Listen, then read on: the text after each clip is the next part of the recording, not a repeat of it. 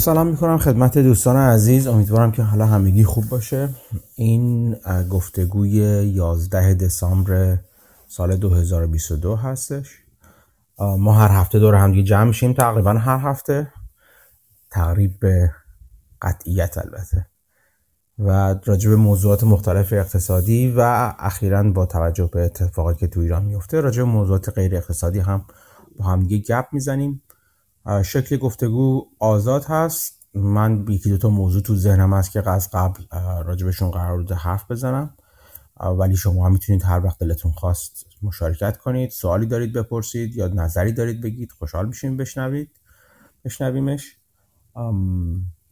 گفتگو ضبط میشه و بعدا توی پلتفرم های مختلف پادگیر زیر عنوان پادکست پرسه زنی در بازار قابل شنیدن هست. اگر بعدا هم خواستید بشنوید یا به دوستان دیگه هم معرفی کنید می‌تونید بشنوید و البته تو خود Clubhouse هم اینجا replay ش همچنان موجود خواهد بود.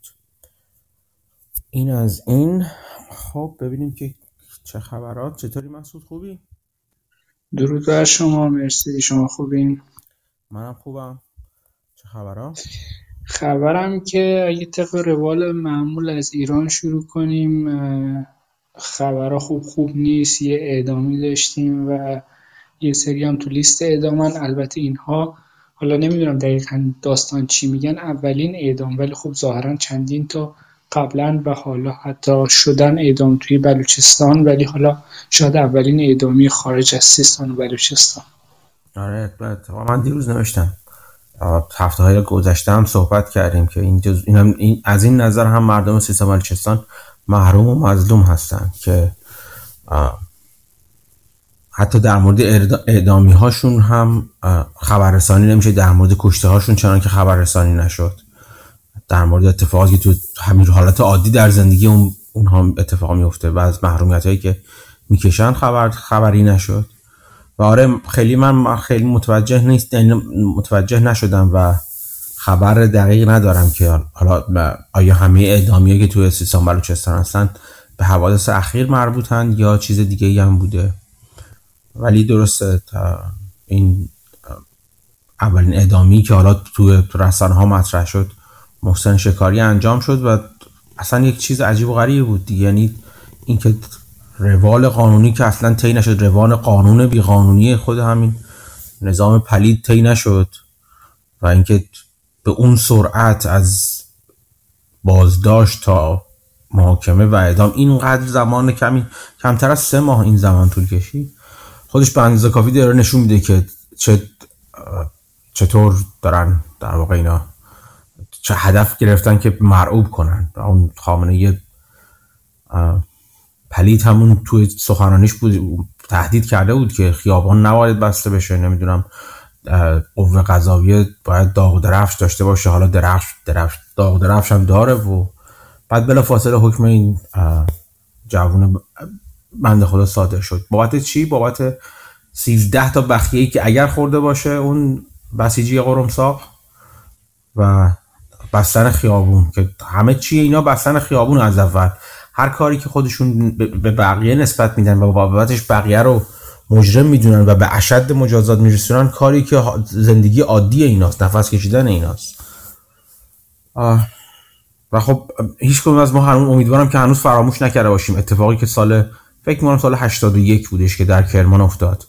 پنج تا دیگه از همین بسیجی های قرمساق زنان خیابانی رو به, به استفتاء اون مرجع که چه ارز کنم آخوند ملعون دست خود سرانه کشتن به بدترین وجه کشتن و بعد دادگاهشون فکر می‌کنم حداقل 16 17 سال طول کشید. تا اینکه مثلا چند فکر می‌کنم سه سال پیش گفتن که آره ما رضایت گرفتیم از همه اونایی که رضایت نداده بودن هم رضایت دادن. ببین چه تو این مدت چقدر برای سر اون خانواده های اون مقتولین اومده بود که مجبور شدن به رضایت. خب این نشون میده دیگه که چه, چه عدالتی برقراره توی این نظام عدل علی؟ خودشون بیشتر مسخره کردن تا مردم.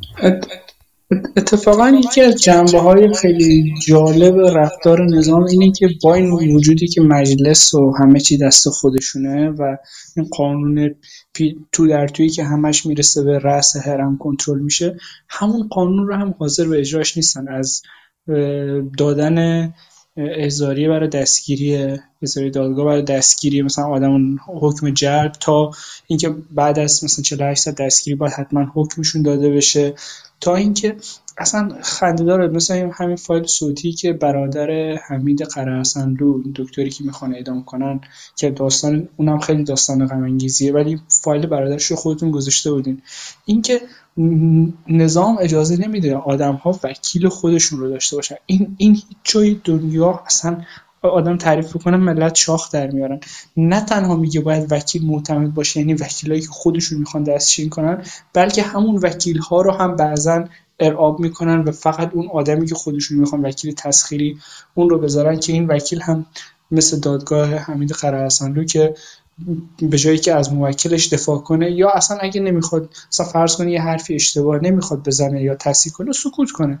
داره به موکلش میگه که شما اصلا هیچ زخمی نداری و دروغ میگی. و همونجا ظاهرا همین قرارسن رو لباسش رو در میاره میگه اینا جای چیه؟ اگه جای زخم و ضربه و عمل و اینا نیست جای چیه اینها؟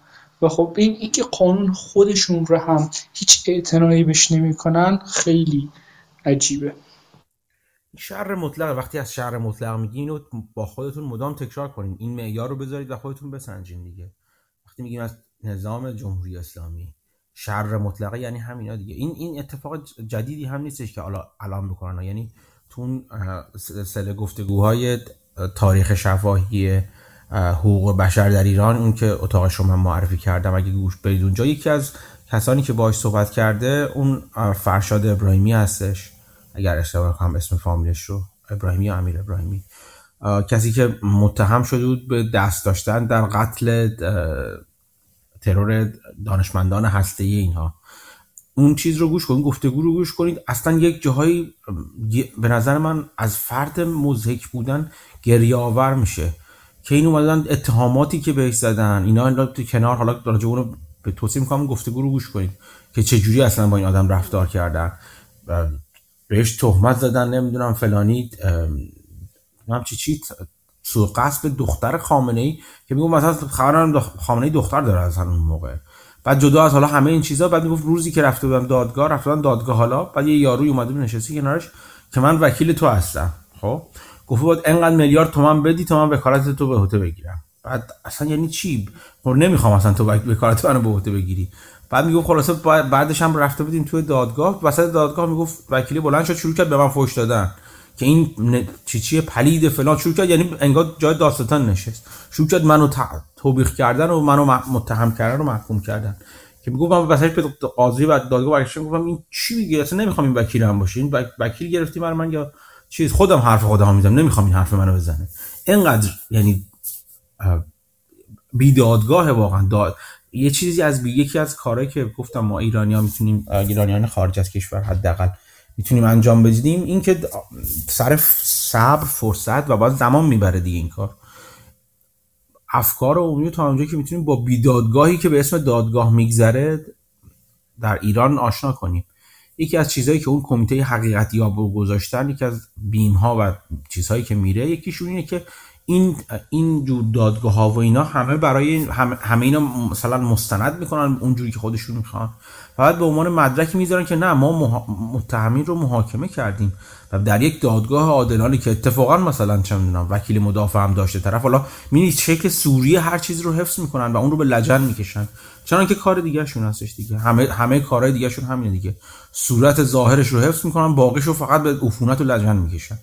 بعد بخ... می‌خوان قاعدتا اینا رو می‌خوان ارائه کنن و بگن که بله ما دادگاه داشتیم. دادگاه هم, هم طبق اصول موانین دنیاست و این وکیل مدافع بوده این دادستان بوده این سیر, سیر قانونی طی کرده اینجوری فرجام خواهی شده. همه اینو ظاهر رو حفظ می‌کنه. ولی باید اون اون کسی که نگاه می‌کنه بفهمه اون توش چه خبره. در عین حفظ ظاهر تمام اون جنایت ها تو همین حفظ ظاهر انجام میشه. یکی از کارهای ما کاری که ایرانیان خارج از کشور می‌تونیم انجام بدیم همینه دیگه. آشکار کردن همچین چیزهایی هستش. و البته زمان می‌بره انرژی می‌بره. بله درسته. من همیشه با خودم فکر می‌کنم اون کسی که تو ایران جونشو گذاشته و توی خیابون هستش اون خیلی اون بیشتر کار بزرگتر داره می‌کنه. یا یک کسی که تو ایران مثل من یک وقتشو به سم بخواد بذاره در کمال آرامش و آسایش و امنیت بخواد مثلا دست اینا رو رو کن اگر بتونه دست اینا رو رو کنه. بنابراین این این یکی از کاری که ما می‌تونیم انجام بدیم دیگه. و مداومت می‌خواد. هوشمندی می‌خواد مطمئنا مداومت می‌خواد. اینکه یه موقعی مثلا در مورد پلیدی فرناز فسیحی و یا نگار مرتضوی و کارهایی که این اینها می‌کردن مالکشی و در واقع خونشوری که اینا می‌کردن مردم با چه می‌دونم با پرخاش و فوش دادن و اینا بهشون روبرو شدن توی شبکه های اجتماعی. در حالی که روش درست این هستش که خیلی آروم با متانت در عین حفظ ادب ادب سخن در واقع چون اینا لیاقت ادب ندارن که در حین حفظ ادب سخن ادب گفتگو اون کاری که دارن می‌کنن رو با همون شکلی که داره انجام میده جلوش جلوشش بقیه بذارن و راجبش صحبت کنن و نظرشون رو بگن بیان کنن. همتی کنن به زبان انگلیسی بنویسن نه اینکه برن فارسی دریوری بنویسن زیر زیر پست یارو مثلا. این این این روشی هستش که میشه میشه شاید بشه تا یک حدی هر چند محدود تاثیرگذار بود. البته ظواهر هم همیشه حفظ نمی‌کنن. مثلا همین هفت چند روز پیش شادمان احمدی اگه اشتباه نکنم. یکی از بچه های کردستان و جوون 20 اندی ساله از خونش دزدیدنش. یکی دو روز بعد جنازش رو تحویل دادن و رو جنازش فیلمش هم حتی اومده بیرون رو کمرش و شونهاش جای نمی‌دونم کابل چیه که زدن و این جوون مرده و میگن این جای کبوری ها خودزنی کرده تو زندان و حالا مردنش هم خودش مرده. خب چجوریه که شما یه جوون 20 خورده ساله رو می‌گیرین؟ دست شماست دو روز بعد میمیره بعد هیچ مسئولیتی نمیپذیرین. میگین خودزنی کرده. چجوری کرد؟ کی کرد؟ با مس... اصلا شما چی کاره بودین؟ یعنی ظواهر هم که اصلا حفظ نمی‌کنن. و حالا یه چیز جالب دیگه که هست اون فایل صوتی گفتگوی حداد عادل و چند تا دیگه که هک شده بود و لو رفته بود تو اون فایلا به نقل از خامنه گفته میشه که این حکمای محاربه رو سعی کنید کم بکنین و ببرین دنبال قصاص. یعنی که مردم رو با مردم مقابله بکنین و بگین که دولت نکرده نظام نکرده قصاص بوده و مردم رو جلوی مردم بندازین که از نمونه هاش مثلا تو کیس همین حمید قرهرسنلو اینا یکی دوتا فیلم اعتراض در ورده بودن و داشتن ادعای اینو می‌زدن که اینا این حمید قرهرسنلو این دکتر بیمارستان چیز بوده. لیدری مثلا تظاهرات توی کردستان و بلوچستان رو انجام داده. و خب این یعنی وصف کنم به محاربه. بعد که این صحبت ها اومده بود که خامنه اینا رو گفته بوده این حکم اصلا این ادعاها رو ظاهرا کمرنگ کردن و بردن سمت اون قتل اون بسیجی. که جالبه خود برادرش میگه که رفته بوده که مثلا مردم نزنن اون بسیجی رو و یه آخوندم چند متر پایین تر زده بودن لطو پارش کرده بودن. رفته بوده معاینش کرده گفته این هنوز زنده زنگ بزنین آمبولانس رو ببرش بیمارستان. که همون آخوندم تایید کرده بوده حرف این دکتر رو ولی حاضر نشده بیاد دادگاه شهادت. حالا این حکم قصاصی که می‌خوام بدن باید یه سری آدم پیدا کنن که بیان یه سری شهادت ها بدن که یکی از نمونه‌هاش یه بسیجی گندبکیه که اومده بود و حرف زده بود توی یه کیس دیگه و اینها اونقدر ترسیدن چون اینا تهدید شدن اونقدر ترسیدن که ادعاهاشون رو دارن پس میگن. و مثلا تو کیس محسن شکاری اونایی که شهادت دادن صورتشون رو پوشونده بودن که مشخص نشه کیان و اینا اوج ترس و حقارت اینها رو نشون میده و در این حال نقطه ضعفشون رو. یعنی اگه قرار مردم رو جلوی مردم بذارن و بگن قصاصه خب باشه. ببینیم اونایی که دنبال قصاص میگردن و میگن قصاص کنید کیان مردم خودشون می‌دونن چجوری باشون برخورد کنن. درست. حالا اون نکته جالبی که حالا بین حرفات هم درست اشاره کردی اون آخونده بود که این اومده بود معاینش کرده بود. قرار اصلا رود معاینش کرده بودش که بعدا پیداش کرده بودن گفتن که تو یادت میاد که یکی اومد بالا سرت اومد چیز کرد اینا. گفت یادم میاد ولی بعد زده بود به حاضر نبوده بیاد.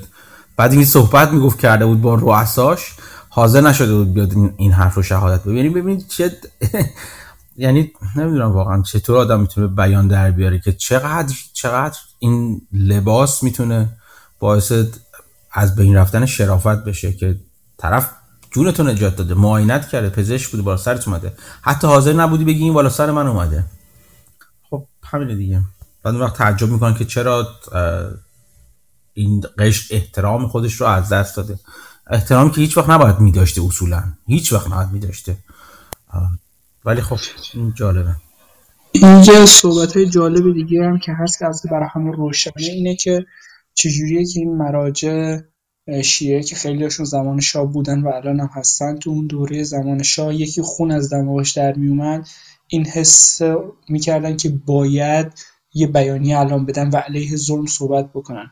ولی تو این سی سال و بلخص این حداقل چند روز هیچ کدوم به روی خودشون نمیارن که هیچ جنایتی داره انجام میشه و عملا نشون میدن که این ادعای عدالت خواهی که در زمان شاه بود حالا به درست یا به نادرست صرفا وسیله بود برای گرفتن قدرت و الان که قدرت دستشونه هیچ بیعدالتی هیچ ظلم هیچ جنایتی ارزش اونها نداره که براش یه بیانیه بدن.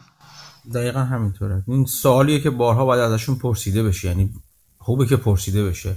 که دقیقا چه اتفاقی میفته شما دست از این آویزون موندن به این نظام بکشید. چی؟ منتظر چی هستید که بگید نه دیگه اصلا اینجا دیگه نمیشه کاری کرد. اینجا دیگه باید دست شستش. مثلا این جنایت بیش از اون حدی که بشه مثلا توجیه کرد که خیلیش بیشتر از شرشه. چه جنایتی باید اتفاق بیفته؟ تا شما این همیشه این توی چیز توی سرمایه گذاری هم میگیم ما دیگه. میگیم که وقتی یکی از چیزایی که باید همیشه در نظر بگیریم وقتی یک تز سرمایه گذاری داریم اون اون اتفاق چیه که باعث میشه که من از این position بیام بیرون؟ دیگه اطمینان نداشته باشم به این position نخوام این چه اتفاقی باید بیفته؟ چه خبری بیاد؟ چه اتفاقی تو fundamental اون شرکت بیفته؟ این این چیزی هست که در مورد بقیه هم باید آدم جواب بده که هر تصمیمی که می‌گیره باید بدونی که چه اتفاقی باید بیفته که اون تصمیم به این نتیجه که اون تصمیم تصمیم غلطی بوده. اون رفتاری که آدم قبلش داشته رفتار غلطی بوده و باید عوضش کنه. این چیزی است که باید از اینها پرسیده بشه دیگه.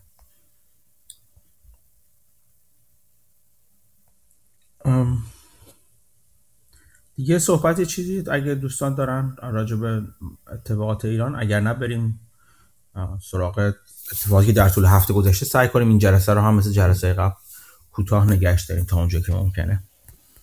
من یه دو تا جمله در مورد سیستان بلوچستان هم اضافه کنم. یکی اینکه ظاهرا امام جمعه خاش پنجشنبه قبلی غیب شده و جمعه معلوم شده کشته شده. و خاش خب یکی از شهرهای سیستان بلوچستانی که توش اعتراضات هم بوده. یه فیلمی در اومده که با نمایندگان خامنه‌ای حرف می‌زنه این امام جمعه و ظاهرا کامل تو تیم اوناست و از پاچه خاران. و اینکه غیب شده و کشته شده معلوم نیست ولی احتمالا خب با مردم نبوده و مردم حقش گذاشتن کف دستش. نکته دوم این سیستان بلوچستان که هر جمعه میریزن بیرون خیلی خوبه. از این نظر که با یه برنامه ثابت و مشخص این انقلاب و زنده نگه میدارن. و خب می‌خواستم بگم که دمشون گرم. حالا در کنار بقیه مردم کردستان واقعا خیلی فعالن. شهرهای دیگه تهران کرج ولی خب یه, دم، یه دمشون گرم. بعد بهشون گفت که هر هفته جمعه ها نشون میدن که این انقلاب زنده است. ممنونم. آره شرایط خوبی بودش. ایمان خواستی چیزی بگی؟ من اومدم این آخرش چیزی اضاف کنم اون چیزی که از خودمون بپرسیم که دیگه آقا کجا ما باید مثلا از این position بریم بیرون یا همون اصطلاحا حد یقف یا به قول خودشون که بهش میگن اون حد یقف چیه؟ یعنی دیگه کجا میشه از خودمون بپرسیم که در آقا کافیه دیگه مثلا. ولی یه چیزی دارن اینا اصطلاحا. بلغه مثلا. نتیجه نیستیم مثلا. این ما خیلی بد میاد. اگه با میکروفون اگه با هدست حرف می‌زنیم بدون هدست حرف بزنیم فکر کنم بهتره چون هی قطع بس میشه.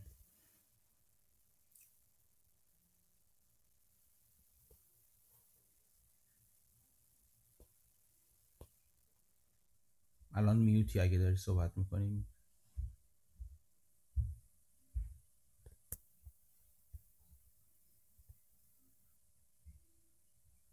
ایمان اگر میوت هستی خودتو از میوت در بیار و صحبت کن اگه می‌خوای. شاید باید از تکنیک خروج و دوباره بس شدن استفاده کن. حرف درسته. ایمان اگه یه بار می‌خوای از اتاق برو بیرون بیا تو. از وقت اینجوری کار می‌کنه.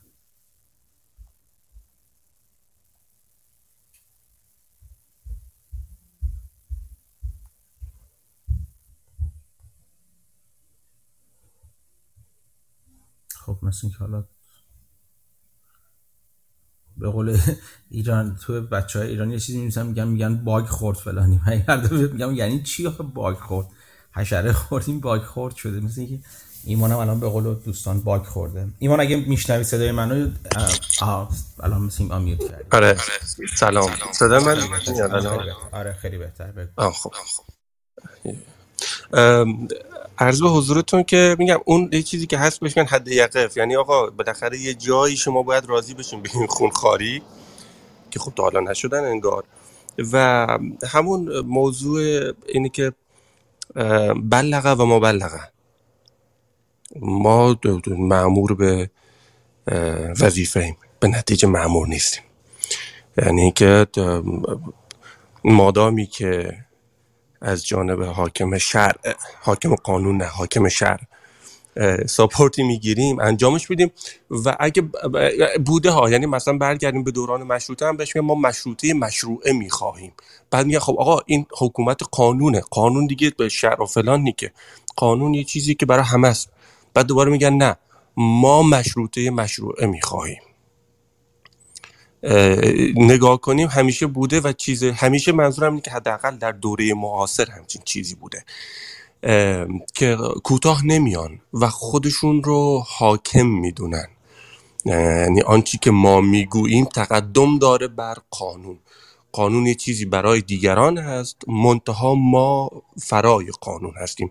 به همین خاطر که خب دارن قدرتشون رو دارن از یه شخص می‌گیرن. حالا اگه اون شخص رو بخوان اینو نفیش بکنن که خب قدرتی ندارن و خیلی چیز عجیبی نی به نظرم. من همین همین فقط می‌خواستم بگم.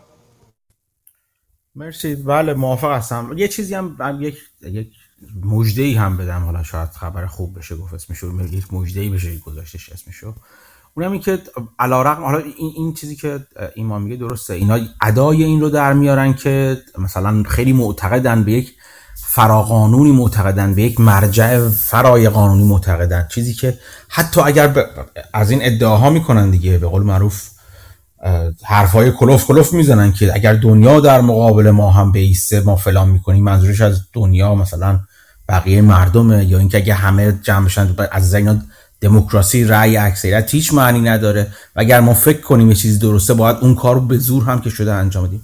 اون مژده که می‌خوام به شما بدم رو شناخت قبلی که من از اینا ده سالها نزدیک بودن بهشون و دمخور بودن و چه می‌دونم کار کردن باهاشون بگم. بسیار ترسوتر از این ادعایی هستن که می‌کنن. بسیار بسیار ترسوتر.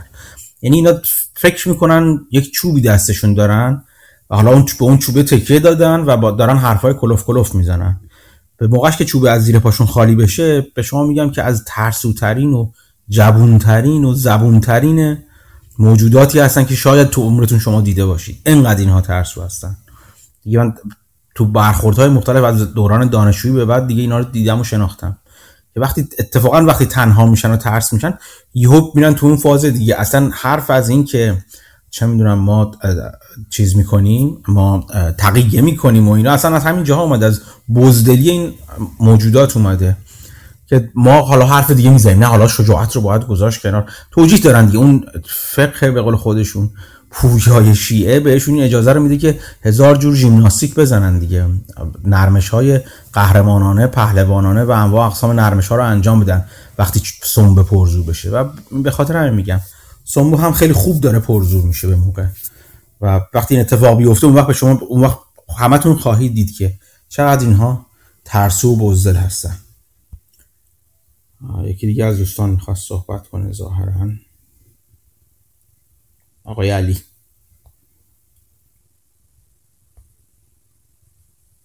فکر کنم شما هم باید برید بیرون و بیاید تو دوباره. آقای علی.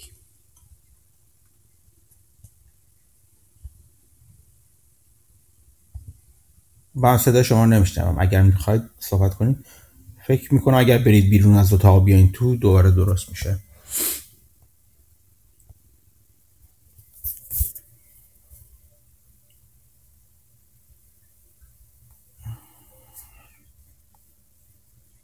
خب. ببینیم علی برمیگرده یا نه.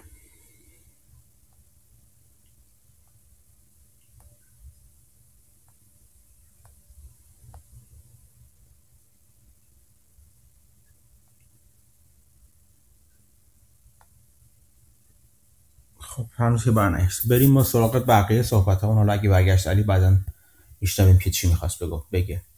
خب چه خبر؟ مسعود در طول هفته چه خبر از بازار؟ قبل از که بگم فکر کنم من یکم صدا تو ضعیف میشنوم. حالا نمی‌دونم دوستان دیگه هم همین مشکل دارم ضعیف شده صدای من؟ آره. آره الان هم آها اوکی. آم. فکر کنم منم خودم یه بار برم و بیام. یک لحظه من اجازه فکر کنم مسعود مدیراتور هست. اگر نباشم مدیراتورش بکنم که اتاق منفجر نشه. من حمیدم مدیراتور می‌کنم. Just in case.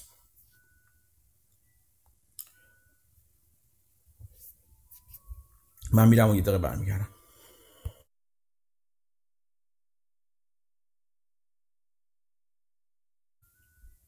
خب صدای من بهتر شد؟ من همچنان میشنوم ولی یکم ضعیف حالاش نمی‌دونم شاید از سمت منه. آها نمی‌دونم منم آم، فکر می‌کنم آم، right to speak. علی می‌خواستی چیزی بگی؟ بله صدام الان میاد؟ الان صدات میاد داره آه، خواستم اولش که تشکر بکنم برای این چند دقیقه که اول هر جلسه صحبت می‌کنی. ولی یکم دیدم که حالت این میشه که خب کسایی که توی گروه هستیم همه اینو می‌دونیم و هی یه حالتی نمی‌دونم شاید بشه گفت مثل جق فکری که خودمون میگیم فکر می‌کنیم که خب الان یه کاری کردیم. شمایی که این تجربه رو داری که حالا یکم از دید مثلا سرمایه گذار اکتیویست اگر که بخوایم به این قضیه نگاه بکنیم یه اکتیویست تو این شرایط چه کاری بکنه بهتره؟ آیا باید مثلا کل قضیه رو سعی بکنه دیگه به جایی رسیده که کل نظام باید برچیده بشه حالا به هر روشی بتونه یا اینکه پیشنهاد دیگه ای داریم خواستم یکم ببینم که اگر که بخوایم یه action item ی براش بذاریم یا از دید شما یه کاری بخوایم انجام بدیم این کار بهترینش چی می‌تونه باشه تو این شرایط؟ راجع به این موضوع صحبت کردیم قبلا. اینکه اون کاری که ما به عنوان کسانی که خارج از ایران هستیم می‌تونیم بکنیم. خب یکی از اولین صحبت همون این بود که راجبش فکر کنیم که چیکار می‌تونیم بکنیم. هر کس با توجه به امکاناتی که داره چه کارهای مختلف می‌تونه بکنه. خود شخص من یک کارهایی ممکنه بتونم بکنم یا یک کاری نتونم بکنم که با نفر بعدی فرق داره. من فعلا خودم چیز چیزی که به نظرم رسیده تا اینجا انجام بدم این که صدای مردم ایران باشم. هر جا که می‌تونم.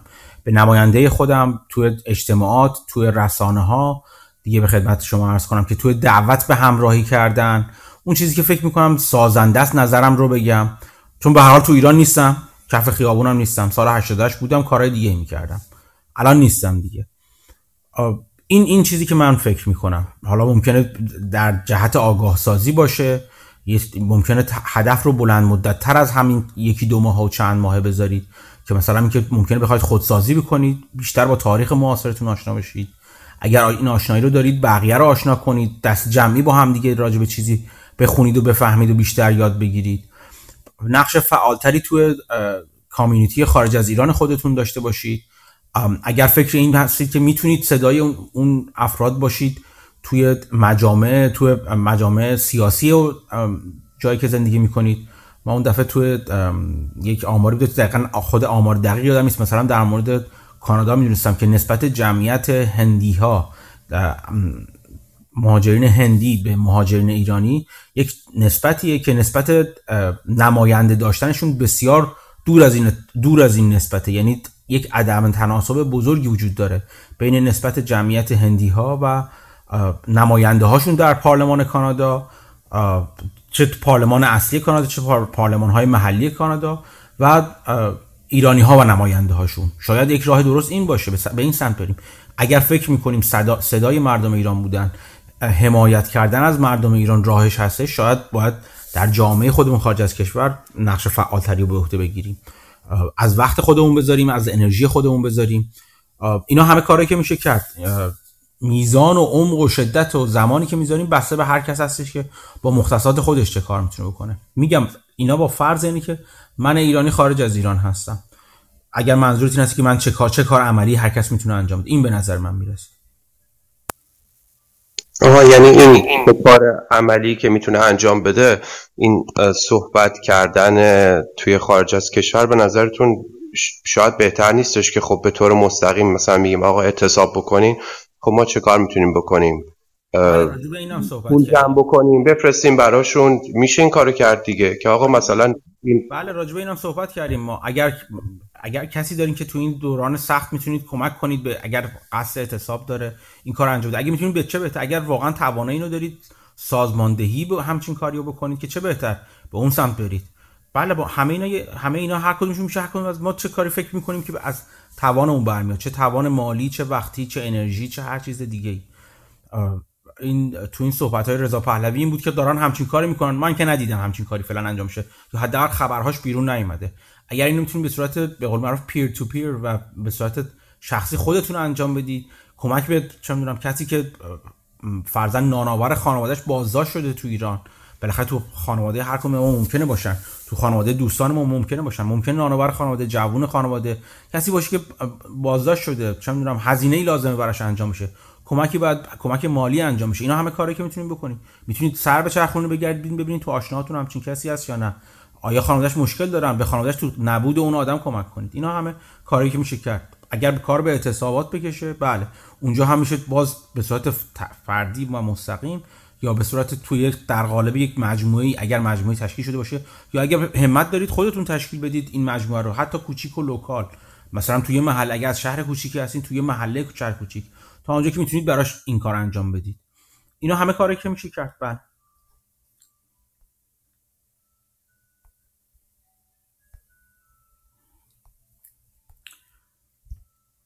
خیلی هم خوب. خب مسعود بگو ببینیم چه خبر. خبر خیلی خاصی ندارم ولی دو تا لینک شما فرستاده بودین از اون trader مورد علاقتون که راجع به index ها می‌گفتن و موضوع دومش من فکر کردم که اون بزرگتر بود. فکر اونم راجع به index ه ولی خب اون بیشتر راجع به استراتژیاشون تو وضعیت بازار بوده اینکه index همچنان خیلی over و می‌تونه خیلی بریزه. یکی از possibility هست اون دوتا رو دیدم. حالا شما گفتین می‌بینین و اگه دوست داشتین بحث کنیم. آره من یکیشون اون اون مقاله بلند مال حسمان رو هنوز چیز نکردم که آره اون حسمان کسی که اتفاقا توباس کارلایل هم چندین بار بهش اشاره کرد. اونو فرصت نکردم راستش بخونم. مقاله جدی گذاشتم کنار برای خوندن. ولی اون چیز اون اون بحث ایندکس ها و اینکه active investing و passive investing همون بحثی که مدت ها وجود داره دیگه. چند باری ما بهش اشاره کردیم. مایک گرین که احتمالا اگر شنونده هفته گذشته باشید شنیدین اسمشو از من. اون چند باری راجبش حرف زده. اون اون بحث جالبی بود دیگه اینکه passive investing الان داره یه جورایی باعث میشه که اون ناهماهنگی و گسست بین ارزش و قیمت بیشتر و بیشتر بشه. و اگر passive investing اونقدر بزرگ بشه حالا صبح بحث می‌تونه سر این وجود داشته باشه آیا اونقدر بخش بزرگی از بازار دارن دست به passive investing می‌زنن که active investor ها نتونن اون مکانیزم شناسایی قیمت بازار رو در واقع به درستی اجرا کنن؟ آیا این اتفاق افتاده یا نه؟ ولی اگر فرض رو بذاریم که این اتفاق افتاده فرض دیگه فرض دیگه.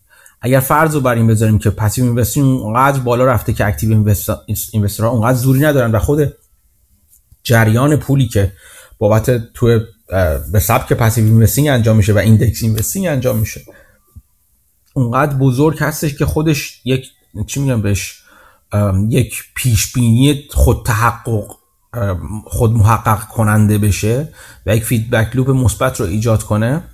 این باعث میشه گسست بیشتر و بیشتر بشه و بالاخره این گسست جایی از نظر روانی جواب نخواهد داد و یا شوک های مختلف credit ی وارد خواهد شد و سقوط خواهد سقوط بزرگتری انجام خواهد شد.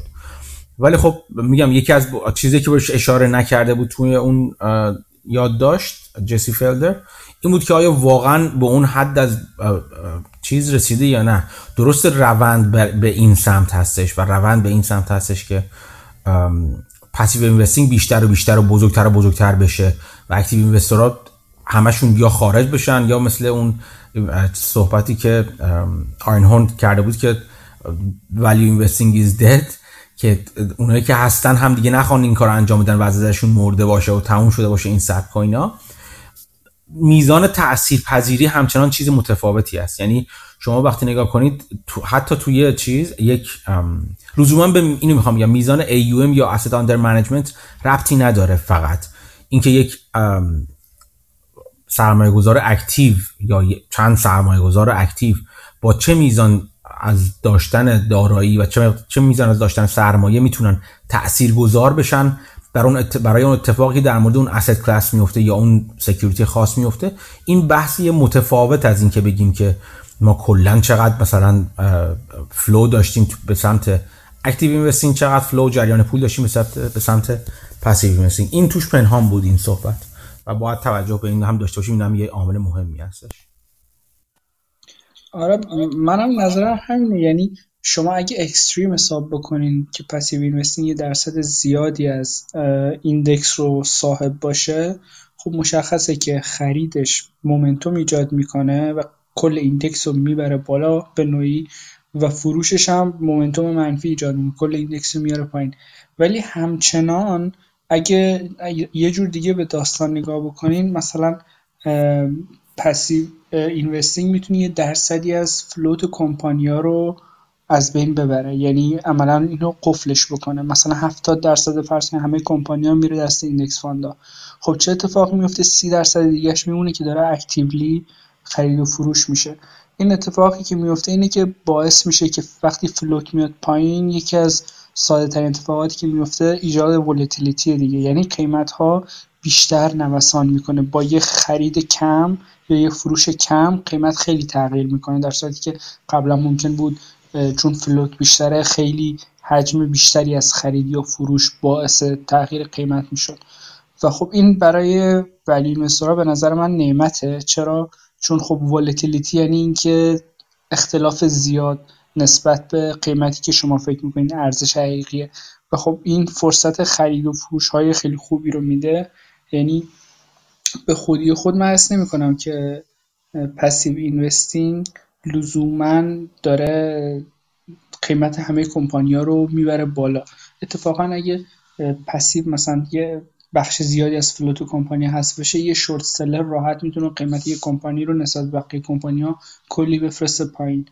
و به نظر می‌رسه قضیه اونقدر ساده نیست.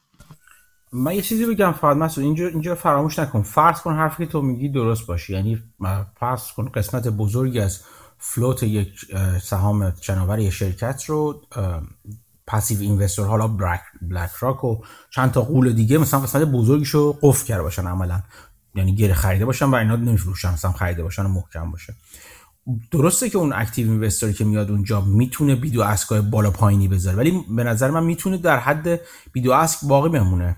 یعنی اگه عدد پایینی رو به عنوان bid بذاره خب اون وقت همچنان اون float ی که آزاد نمیشه درسته ممکنه قیمت رو متلاطم کنه ولی قیمت رو می‌خوام بگم که یعنی فاصله bid و ask و spread ها رو حد اکثر می‌تونه ببره بالا. نه اینکه واقعا قیم تلاطم بازار رو بالا پایین ببره. می‌دونی چی میگم؟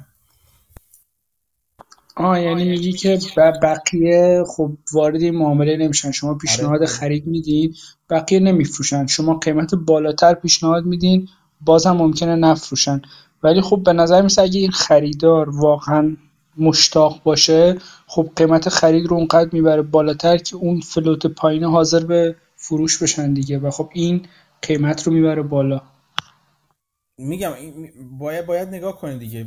یعنی می‌خوام میگم خیلی راحت هم که بگی یه قسمتی از float قفل شده بنابراین بقیه قیم بقیه سهام قفل نشده است که قیمت رو تعیین می‌کنه و اونا می‌تونن بالا پایین کنن. چون یه چیز دیگه هم که هستش این که خب مثلا یه active یک activist سر... سرمایه‌گذار activist ی وارد میشه. روی قیمت مثلا روی اون قسمت قفل نشده یه bid و bid و که هست یعنی یه bid ی می‌ذاره مثلا. خب؟ اون میزانش هم هست دیگه. اون برای حجمی برای سهامی بیش از اون چیزی که مثلا چون اندازش کوچیک هستش AUMش کوچیک هست. بنابراین تو برای اون بید رو برای میزان کمی از سهام هم می‌ذاره. بنابراین گیرم که حتی اگر اون مثلا چه می‌دونم یکی از اون کسایی که قفل اون اون بازیگران بزرگی سهام قفل کرده اون بخش کوچیک رو آزاد کنه به قیمت بالا حتی بازم تاثیر چندانی. لزوما نمی‌ذاره ماجرا سر این هستش که حالا حرفی که اینا بهش اشاره می‌کنن اون گسست قیمت و ارزش یعنی اینا رفتن سهام رو قفل کردن گرفتن و خریدن رفتن بالا قیمت هم بالا رفته و عملا ربطی به اون چیز نداره ربطی به به اون fundamental قضیه نداره. اون مثال من اسم اسم اون کریس کول رو خیلی من اون مثال رو خیلی بیشتر دوست دارم که میگفتش که passive investor ها و active investor حالتشون مثل آدمی که اون passive investor داره با فرض اینکه بازار کارا هستش را میره. همون صحبتی که عنوان اون کتاب معروف هست دیگه میگه یه drunkard walk down the street. مثل یه آدم مست میمونه که تلو تلو می‌خوره و هر داره تو خیابون راه میره. این آدم یه رفیقی داره که کنارش نشسته و دستشو گرفته نمی‌ذاره خیلی از مسیر چیز بشه مسیر منحرف بشه. اگه خیلی چپ بره راست میکشدش اگه خیلی راست بره چپ میکشدش. خب این وضعیت برقراره. اون اکتیو اینوستورها هستن که سعی می‌کنن بازار رو برگردونن به اون جایی که هستش. چون بازار زمانهای کمی میشه که ممکن از از مسیر درستش که اون ارزش ارزش و قیمت باشه قیمت گذاری بر اساس ارزش باشه خارج بشه.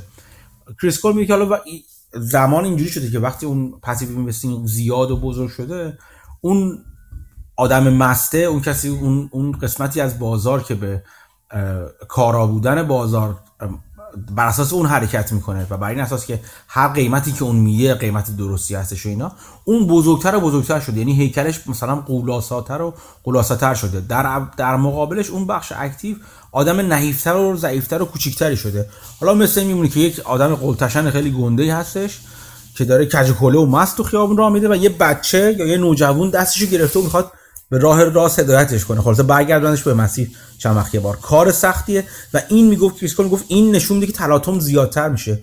چون آدم مست درسته به مثلا حالا ما میگیم سهام قفل کرده و اینا. ولی بر اساس عواطف و به قول معروف هیجانات بازار میره. اگر آدم ها خیلی معقول خیلی بی احساس بودن و به همگی با هم به این اعتقاد رسیدن که ما آدم موجودات بی احساس و خارج از عواطف بشری و اینکه ما عواطفمون کنترل می‌کنیم همه فقط با پسیو اینوستینگ می‌کنیم. آره اون ممکن بود همچنان اون مسیر خودش رو بده و کج کج بره برای خودش تا این فاصله قیمت و ارزش رو هم زیادتر و زیادتر مثلا تا زمان طولانی تری بکنه. ولی ماجرا اینجاست که این حتی این passive investor ها رو هم آدم های, آدم های احساساتی می تشکیل دادن موجوداتی احساساتی تشکیل دادن. و اینا خودشون از اون ETF های index fund ا میان بیرون و میرن تو. و این باعث میشه که اون AUM و اون flow ها بالا پایین بشه و اون حرکت ها شدیدتر و شدیدتر بشه. چون حجم بزرگتری از حرکت ها قبلا اگر با هم دیگه مثلا یه طرف ممکن بود یه سهام اپل رو بخره و حالش نسبت به یک سهام اپل بد بشه که الان مثلا اپل اوضاعش خراب و یا هیجان زده بشه که الان اپل اوضاعش خوبه. الان کلا راجب بازار هیجان زده میشه. ETF ها رو می‌خره و میفروشه. و این اینه که می‌تونه اون تلاطم بزرگ رو به وجود بیاره. آره من فرض کردم که مثلا یه درصدی دست index fund هاست خب این قطعا index fund ام inflow flow دارن.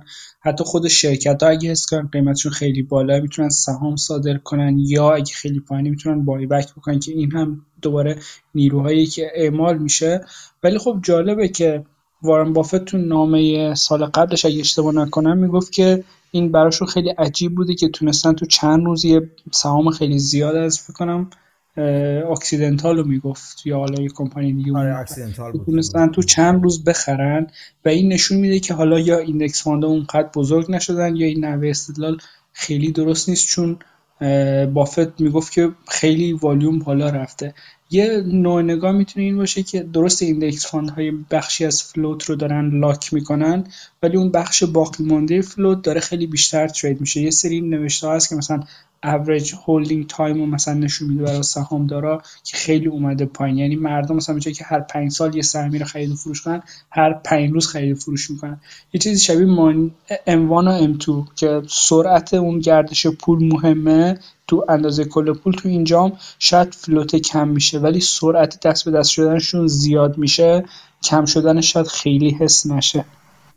آره این من, این حرفا قبول دارم. ولی بازم حتی اون تجربه بافت در مورد خرید سهام Occidental رو من فکر می‌کنم باید در این, این نکته رو هم در موردش لحاظ کرد که بافت راجع به سهام Occidental حرف می‌زد. سهامی که سهام شرکت انرژی هستش و الان می‌دونیم توی توی ایندکس این انرژی چه بخش کوچیکی حداقل اون موقع که بافت داره این کار می‌کرد. الان حالا خیلی فرق نکرده. کمی شاید حجمش بیشتر شده باشه یعنی سهمش بیشتر شده باشه. قسمت کوچیکی رو تشکیل میده. باید دید آیا بافت این کار رو با یک سهام مثلا تک هم می‌تونست انجام بده یا نمی‌تونست انجام بده؟ این اینا نکته مهمیه. صحبت از بافت شد نمی‌دونم اینو تو گروه مطرح کردیم یا نه. ظاهرا اخیرا Greg Abel اون یک درصدی که توی Berkshire Energy بوده رو فروخته و به جاش حالا یه مقداری سهم خود برکشایر رو خریده. قبلا تو صحبت های میتینگ هاشون صحبت می‌شد که این conflict of interest ایجاد نمی‌کنه که اگه Greg Abel بشه CEO و اون موقع خب توی subsidiary هم سهم داره و ممکنه conflict of interest ایجاد بشه. و می‌گفتن که نه مانگر می‌گفت کاش همین کانفلیکت اینترست اینجوری باشه. یعنی اصلا مشکلی نیست. ولی خب ظاهرا با این وجود سعی کردن اینو رفع رجوع بکنن.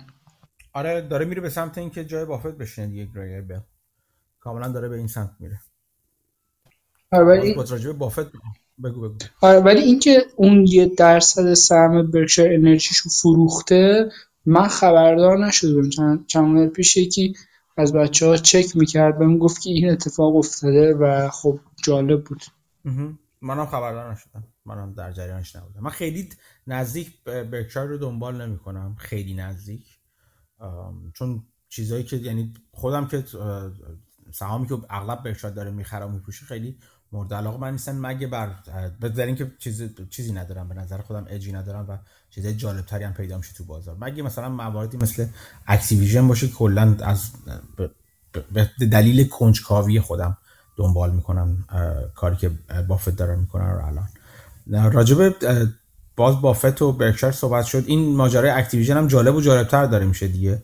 ظاهرا بعد از اون صحبت که حالا کاری توافقی که مایکروسافت با نینتندو کرد برای اینکه Call of Duty رو بیاره به پلتفرم نینتندو و به جز اون تا ده سال هم بده و این قول تا ده سال هم دسترسی نینتندو رو به Call of Duty تأمین کنه و این قول رو به سونی هم داده بود و به نظر میرسه که یک قدم مثبته.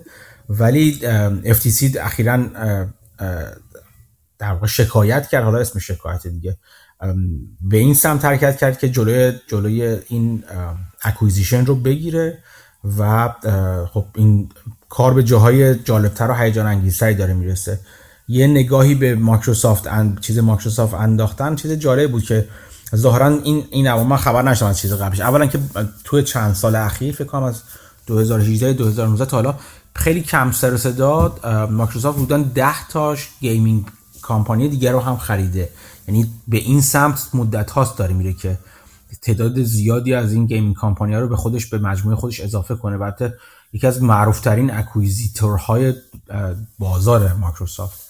ولی چیزی که بیشتر از همه جالب توجه بودش این که توی Bethesda فکر می‌کنم در یک مورد یک بازی در مورد یک شرکت بازی سازی دیگه قبلا مایکروسافت برخلاف قولی که داده بود عمل کرده بود. و از یک سوراخ که خودش توی توافقنامه گذاشته بود استفاده کرده بود و در واقع علا رقم صحبتی که کرده بود دسترسی شرکت های رقیب رو به, به یکی به محصولات اون شرکت بازی سازی که داشت می‌خرید قطع کرده بودش مایکروسافت. و انقدر این ماجرا جالبه و انقدر ظاهرا کلاه بعدی رفته بود. چیز من, من مدارکش می‌تونم بذارم. یعنی موضوع چیزهای مربوطه رو می‌تونم بذارم توی همون بخش گروه زیر عنوان پادکست و مباحث مربوطه که اونقدر این ماجرا جالب بوده که ظاهرا اتحادیه اروپا اصولا کتمان کرده و برای اینکه حفظ صورت و حفظ آبرو کنه مثلا میگه نه همچین اینجوری هم نبودی که مایکروسافت مثلا این کار کرده. ولی یکی از دلایل اصلی FTC و اصلا چیزش همین هستش که FTC میگه که مایکروسافت قبلا تعهدات خودش رو زیر پا گذاشته و هیچ دلیلی نداره که الان همین کارو نکنه دوباره. و خب خیلی جالبه دیگه. یعنی علیرغم این چیزی که میده و سونی هم خیلی محکم وایساده. باز دوباره ظاهرا سونی هم به این اقدام قبلی مایکروسافت اشاره کرده که از این نظر تعهدات مایکروسافت ارزشی نداره براش و فکر می‌کنه که سونی می... مایکروسافت می‌تونه بزنه زیر تعهدش.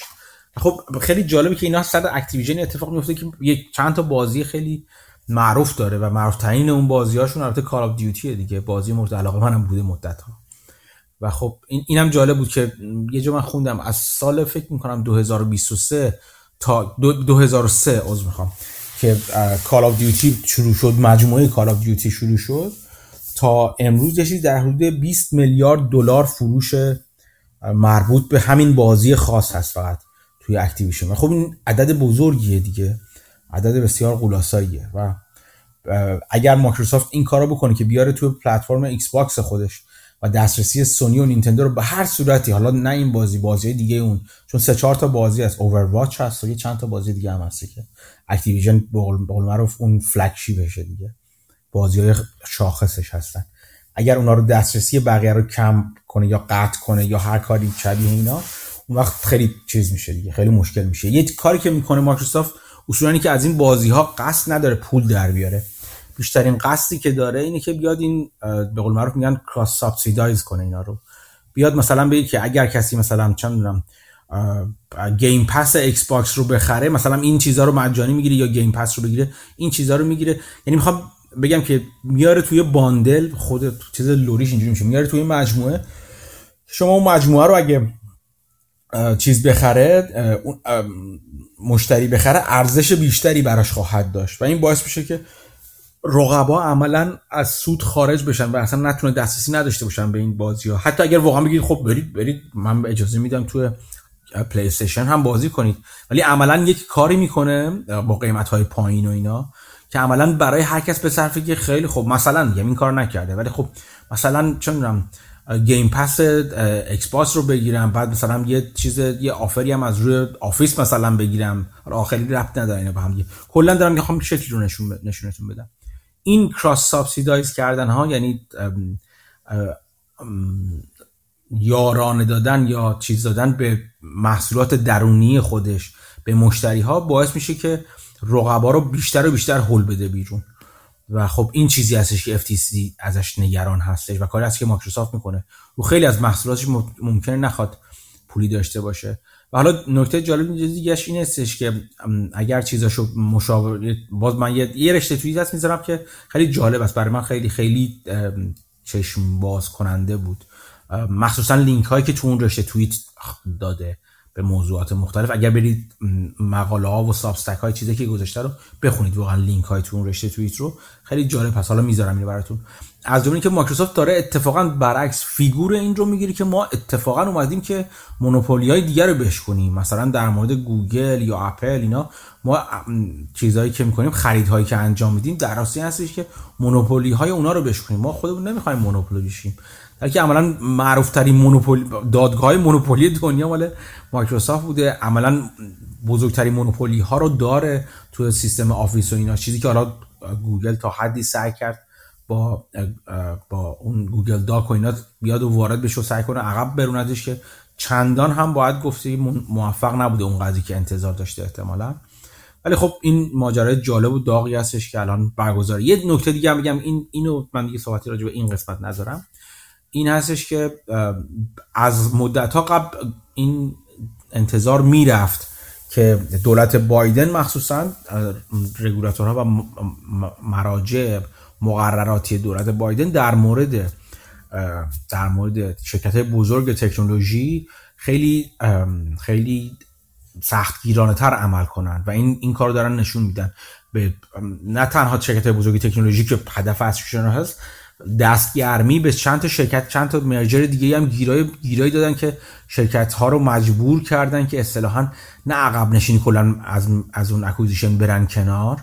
بلکه مثلا یه کارایی بکنن یک بخشایشون رو spin-off کنن که در واقع این نگرانی های قانونی رو بخوان تا حدی مرتفع کنن. و خلاصه یه زور آزمایی هایی کرده و به نظر می‌رسه که این این میشه گفت یه جورای غول آخره شاید این acquisition ها باشه و نکته جالب اینست که FTC وقتی اگر این کار بکنه چون این merger مایکروسافت و چیز تو merger مایکروسافت و در واقع acquisition مایکروسافت acquisition Activision توسط مایکروسافت توی بورس های مختلف در حال بررسی است. توی مراجع مختلف در حال بررسی است.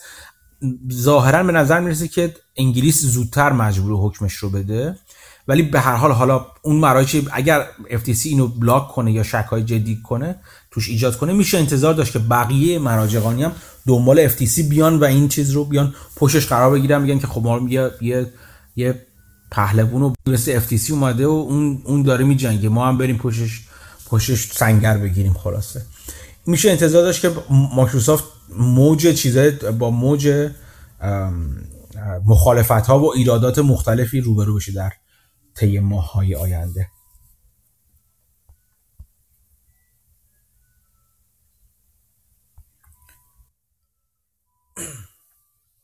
صحبتی حرفی در مورد Microsoft Activision؟ من فقط تو پرانتز اضافه بکنم یه deal ی بود پینگوین یا همچین کامپانی که تو کار انتشاراتی می‌خواست Simon Schuster رو بخره از Paramount Plus از Paramount و نتونست چون اون deal هم block شد یعنی دولت بایدن ظاهرا خیلی سختگیرتره.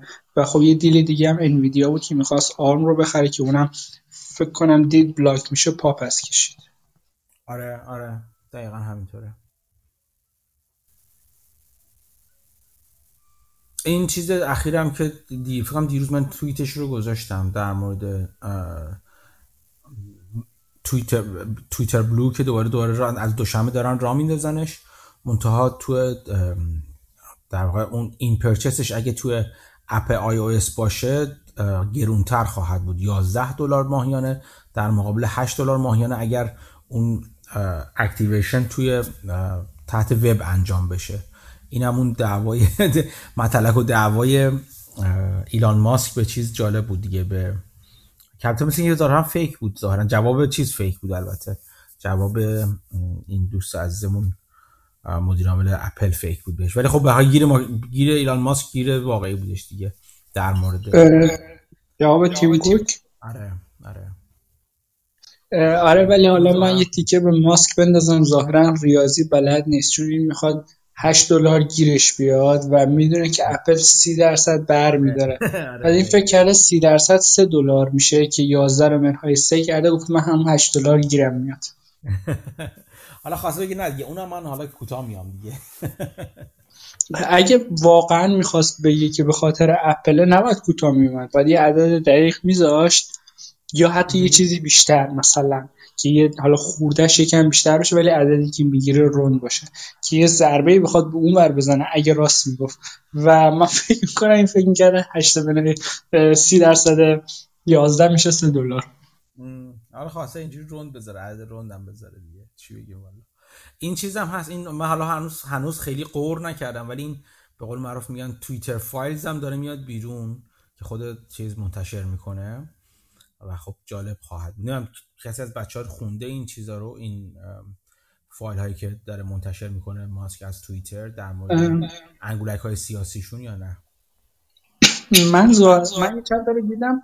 ظاهرا مثلا کمپین بایدن می‌خواسته چند تا عکس حالا لخت نمی‌دونم واقعی یا fake هانتر بایدن هست توییتر هست کنن و خود اون راستی های افراطی هم می‌گفتن که خیلی underwhelming این information هایی که ماسک داره میده بیرون و اصلا خیلی انتظارشون خیلی بیشتر بود که یه سری scandal واقعا بیاد بیرون. تا الان ظاهرا نیومده. ولی ترامپ همونا رو گرفته بود و تو Truth Social ش نوشته بود که این اونقدر crime ا بزرگه که باید همه قانونا و حتی constitution آمریکا رو لغو کنن به خاطر این crime ایی که اتفاق افتاده.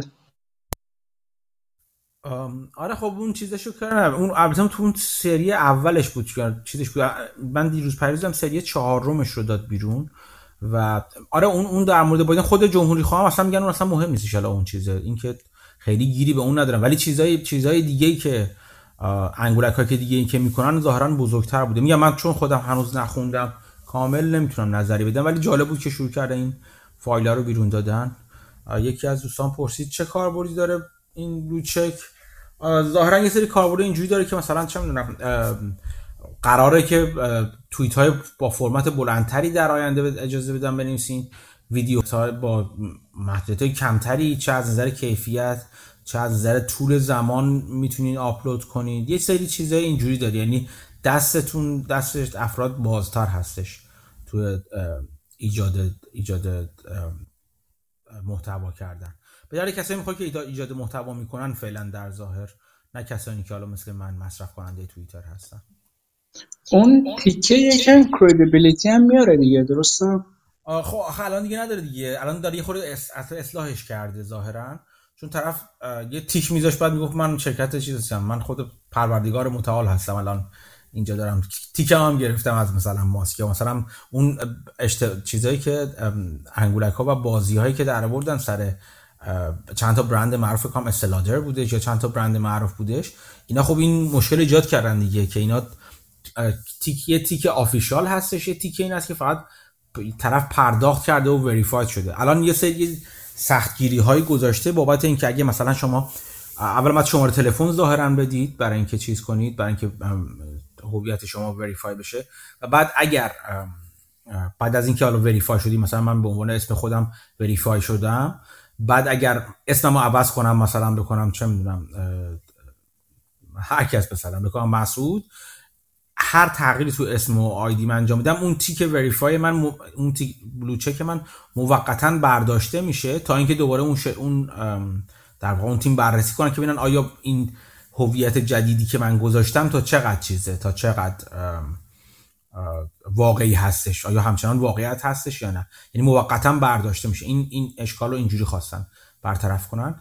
یه چیز دیگه هم گفته بودش که اینو نمی‌دونم اینو گذاشته یا نه. اینو من دیروز خوندم. این این یکی که الان دارم میگم و ماسک قبلا حرفش رو زده بودش و نمی‌دونم گذاشته یا نه. اینکه اصولا این account هایی که parody هستن مثلا میگن من دونالد ترامپ هستم اینا باید حتما ذکر کنی که اون من account parody هستم. این account parody هست و خلاصه مسخره بازیه خلاصه account دقیق بازیه. کسی وقت اشتباها جدی نگیره حرفای اینا رو.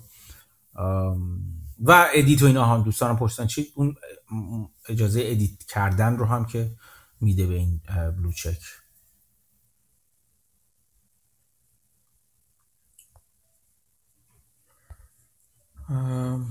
دیگه صحبتی در مورد ماسک؟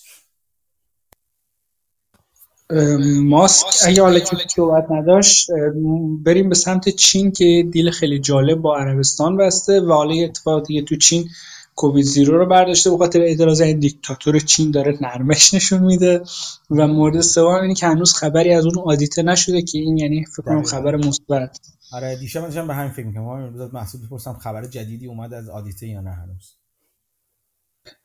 حالا متاسفانه یا خوشبختانه من exposure م به چین داره کمتر و کمتر میشه. یعنی یه درصدی از پورتفولیو فرض کنید چین بوده. حالا یه بخشیش اومده پایین یه بخشیش داره cost averaging رو position های دیگه هم کردم ماهیانه. و خب اون چین اهمیتش الان برام خیلی کمتر از یه سال و نیم پیشه. ولی خب همچنان یه سری position رو دارم به دلیل اینکه کلا پول جدید تزریق کردی به پورتفولیو یا نه؟ آره آره دو تا دلیل. یکی اینکه پول جدید تزریق کردم به سهام های دیگه ماهیانه مثلا حقوق می‌گیره آدم یه بخشیشو می‌ذاره رو پورتفولیو. یه دلیل دیگه اینه که خود اون سهام هم یکم بعضیشون رفتن پایینتر و اوورال خب کم میشه دیگه. آره. آره این چیز چیز جالبی من جزئیات چیز رو نخوندم. بیانیه رو که خوندم که اصلا بیانیه خنده‌دار و بامزه بود. بیانیه عربستان و چین بسیار بسیار جالب توجه بود. جدا از اینکه همه جا تو از کشورهای خلیج عربی صحبت کرد و کلا مالیده بود در خلیج فارس و اینا تموم شده بود رفته بود. جدا از اون خط هایی که برای تمامیت ارزی ایران در مورد جزایر مورد اخلاف با جزایر سگانه مورد اختلاف نوشته بود. اینکه باید ایران بیاد و حرب کنه اینا رو اینا. خیلی خیلی خیلی جالبه. اصلا هم ناراحت کننده است و هم خنده داره دیگه. اینکه کسی که پشتوانه ای نداشته باشه توی کشور خودش اول از همه که جلوی بقیه دنیا زبون میشه دیگه. داریم می‌بینیم که زبون شده. به امید اون روزی که زودتر جمع بشن اینا ایران برگرده به اون بعضی که باید باشه واقعا. حالا یه نگاه از نظر سیاسیه که ما میگیم که احتمالا چین فکر می‌کنه اینا ضعیفن و داره کم کم رو بازیگرای دیگه شرط میبنده. ولی اگه از بیرون هم به قضیه نگاه کنیم جالبه که عربستان تو تیم آمریکا و اروپا بوده و الان داره میره تیم چین و به نظر می‌رسه آمریکا تو همچین شرایطی برای اینکه بالانس بکنه قدرت رو تو خاورمیانه دنبال یه بازیگر قوی دیگه باشه. مثلا شاید ایران بعد از انقلاب مثل زمان شاه که ایران متحد آمریکا بود و عربستان مثلا خلاف اسرائیل بود الان دقیقا جاشون برعکس شده. به نظر می‌رسه دوباره همچین شیفتی شدنی اگه این کشورهای عربی بیشتر برن به سمت چین به نظر می‌رسه آمریکا خیلی به نفش خواهد بود که انقلابی تو ایران بشه و متحد ایران جدید باشه و سعی بکنه که نفوذش رو تو منطقه حفظ کنه آره این قابل قابل تصور هست این اتفاق. ولی خب باید باید یه چیز دیگه هم که هست که باید چین میگم چین. عربستان اصولا این کار رو چند بار انجام داده که یعنی حالا حداقل تحت این شازده جدید که بخواد به قول معروف بارگنینگ چیپ بگیره. چیز قدرت چانه زنی خودش رو ببره بالا. اینکه نزدیک بشه به به چین با یا به روسیه نزدیک بشه و اینا. تا حدی سیگنال این هستش که خب اگه می‌خوای من طرف تو همچنان باشم مثلا یه سیگ... یه منافع منو در نظر بگیر یا چیزی که من از تو می‌خوام و بهم بده. مخصوصا که الان می‌دونی که اتفاقا مثلا چند در مورد رویارویی بزرگ آمریکا با چین خواهد بود در آینده دیگه. این اینا ممکن یعنی فقط این هم باشه که بخواد نزدیک بشه که یه امتیاز مثبتی ازش بگیره از آمریکا.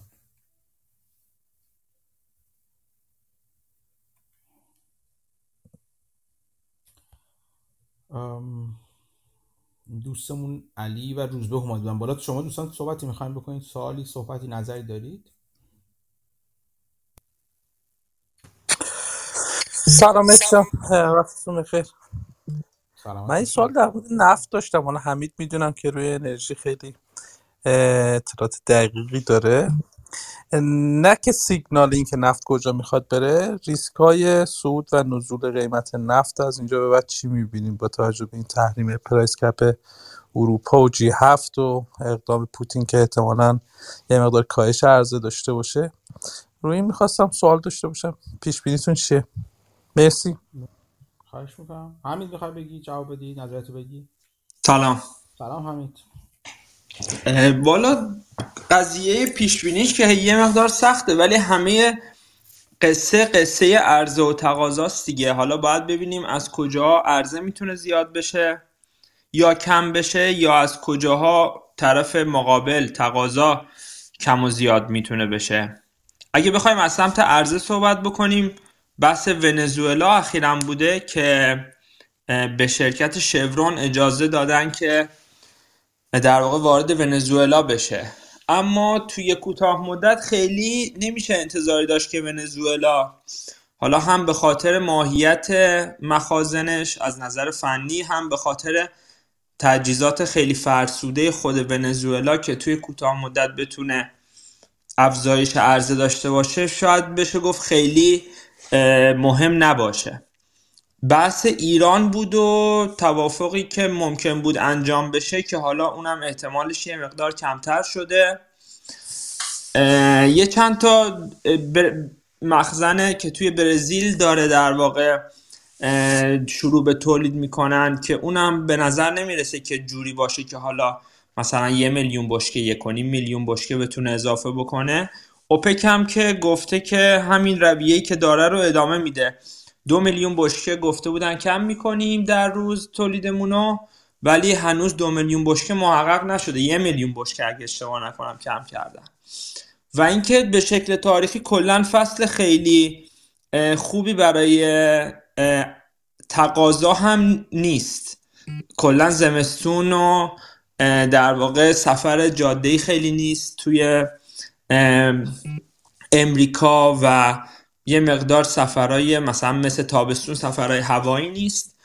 دارم الان سمت تقاضا رو میگم. چینم که همچنان در حاله از ابهام دیگه هی شل کن کن دارن در میارن. هنوز تقاضای چینم به قبل از به قبل از در واقع کووید برنگشته. این بحث نفته. بحث گاز هم که یه مقدار متفاوت دیگه. حالا اونم جای بررسی داره. ولی میگم حالا پیشبینی چند من یه سری پیشبینی خوندم میگن که برای بهار و تابستون آینده باید قیمت منتظر قیمت های بالاتر نفت باشیم. اگر اتفاق خیلی شگفتی توی سمت عرضه نیفته. مثل ما پارسال دسام فکر کنم اواسط دسام بود که اون اومیکرون زیاد اثرش تو مارکت نبود و مادرنا گفت همون سه تا دوز کافی اینها. یک رالی رو ما توی نفت داشتیم بعد از اون که خبر اومیکرون اومد و بعدش هم پاول صحبت سخنرانی کرد که تورم موقتی نیست. یه رالی تو نفت داشتیم از همونجا مگزان و کال کل کمپانی نفتی رشد داشتن و امسال هم که بیشترین یعنی رشد رو توی تمام سکتورهای سمپی داشتن. این هفته گذشته خب ما 11 درصد کاهش قیمت نفت داشتیم. با توجه به اینکه دقیقا تو هفته بود که پرایس کپ رو گذاشتن می‌دونیم هم که روسیه کمتر از 60 دلار داره نفت میفروشه. اما این 11 درصد قیمت نفت در زمانی که اوپک داره سیاست خودش ادامه میده. حالا این منابع برزیل و یا فصل زمستانی که پارسال رشد داشته تو این فصل قیمت نفت حتی یه خورده برای من عجیب بود به خاطر همین این سوال تو هم ایجاد شد. امیدوارم صدام قطع نشده باشه poor connection دارم. و اینکه 11 درصد تو هفته گذشته ما قیمت نفت کاهش می‌بینیم نمی‌دونم. با بازگشایی چین حتی خبرهای ریوپونینگشون یه خورده برام عجیب بود به خاطر سوال داشتم. آیا از اینجا می‌تونه رشد پیدا بکنه؟ و البته می‌دونیم که از ژانویه تا فوریه می‌تونه رشد خوبی داشته باشه به خاطر به صورت فصلی. مرسی بازم همینجا من استفاده می‌کنم از توییت توییت هایی که می‌زنی. ممنون. قربانت. من یه چیزی هم اضافه بکنم که حالا به این میگم پروکسی تریدینگ دیگه. حالا مهدی بهتر از من می‌دونه. یعنی شما مثلا یه نظری روی نفت داری و میری شرکت حالا سکتور انرژی مثلا می‌خری یا میری اگزون و مثلا شورون و اینا می‌خری. یه مقدار رابطه یک به یک اینا کم کم شده توی در واقع ماهای اخیر بیشتر. اینجوری نیست که بگی حالا ده درصد نفت رفته بالا من انتظار دارم که مثلا سهام شرکت های نفتی هم باز ده درصد بره بالا. یه چیز دیگه هم که هست اینه که قیمت نفت اومده پایین ولی قیمت فراورده ها خیلی همچنان بالاست. گازوئیل کمبود وجود داره نفت بنزین همچنان گرونه. گاز خیلی گرونتر از قبل. مثلا یه سری از شرکت ها وقتی که توشون ریز بشی مثلا شرکت Equinor الان 50 درصد درآمد یعنی در واقع مثلا روزی دو میلیون بشکه دو میلیون barrel equivalent داره میفروشه. یه میلیون بشکش barrel equivalent گازه. یعنی این درآمده هم حالا درست شرکت نفتیه اما 50 درصدش نفته. 50 درصدش گازه. می‌خوام بگم که یعنی چیزای داستانهای مختلفی وقتی که داری یه شرکت رو trade می‌کنی وجود داره نسبت به حالا قیمت نفت. ممکنه که این اتفاق در واقع کورلیشنشون یک نباشه تغییرات قیمت اینا. من یه موضوعی هم بگم. صحبت های حمید رو من کاملا تایید می‌کنم و یاد می‌گیرم البته ازش. یه چیزی دیگه هم که می‌خواستم اضافه کنم حرفی بود که به درستی حمید آخرتر اشاره کرد. یعنی یه ترند بلند مدتی که حالا چه تو نفت چه فراورده های نفتی وجود داره بحث بحث سرمایه گذاری هست دیگه. سرمایه گذاری تو زیر ساخت های مربوطه هستش که این ضعف وجود داره. یعنی با ظرفیت پالایشگاهی همچنان محدود هست و این ظرفیت پالایشگاهی محدود باعث میشه که قیمت های فراورده های نفتی همچنان بالا بمونه. یعنی وقتی از بالا بودن حرف می‌زنیم نسبت به چیزای میانگین های تاریخی چند وقت اخیر خودشون حرف می‌زنیم نه لزوما مثلا چه می‌دونم 10 20 سال گذشته. یکی اینه یکم تو باز در مورد خود نفت هم همینطور. یعنی سرمایه گذاری ها اینکه شرکت های شرکت های نفتی چه استخراج و اکتشافشون یعنی اکتشاف و استخراجشون و چه حالا شرکت های دیگه شرکت های خط لوله اینا همچنان اون بحث عدم سرمایه گذاری کافی توشون وجود داره و به نظر می‌رسه که مهمترین ریسک به بالا چین هست دیگه. ببینیم چین که چین چی کار می‌کنه. چین اتفاقا توی گزارشی که من از چیز براتون فرستادم از RBC فرستادم توی گروه. اگر اونو مطالعه کنید چند تا نمودار خیلی خوب داره تو در مورد چین.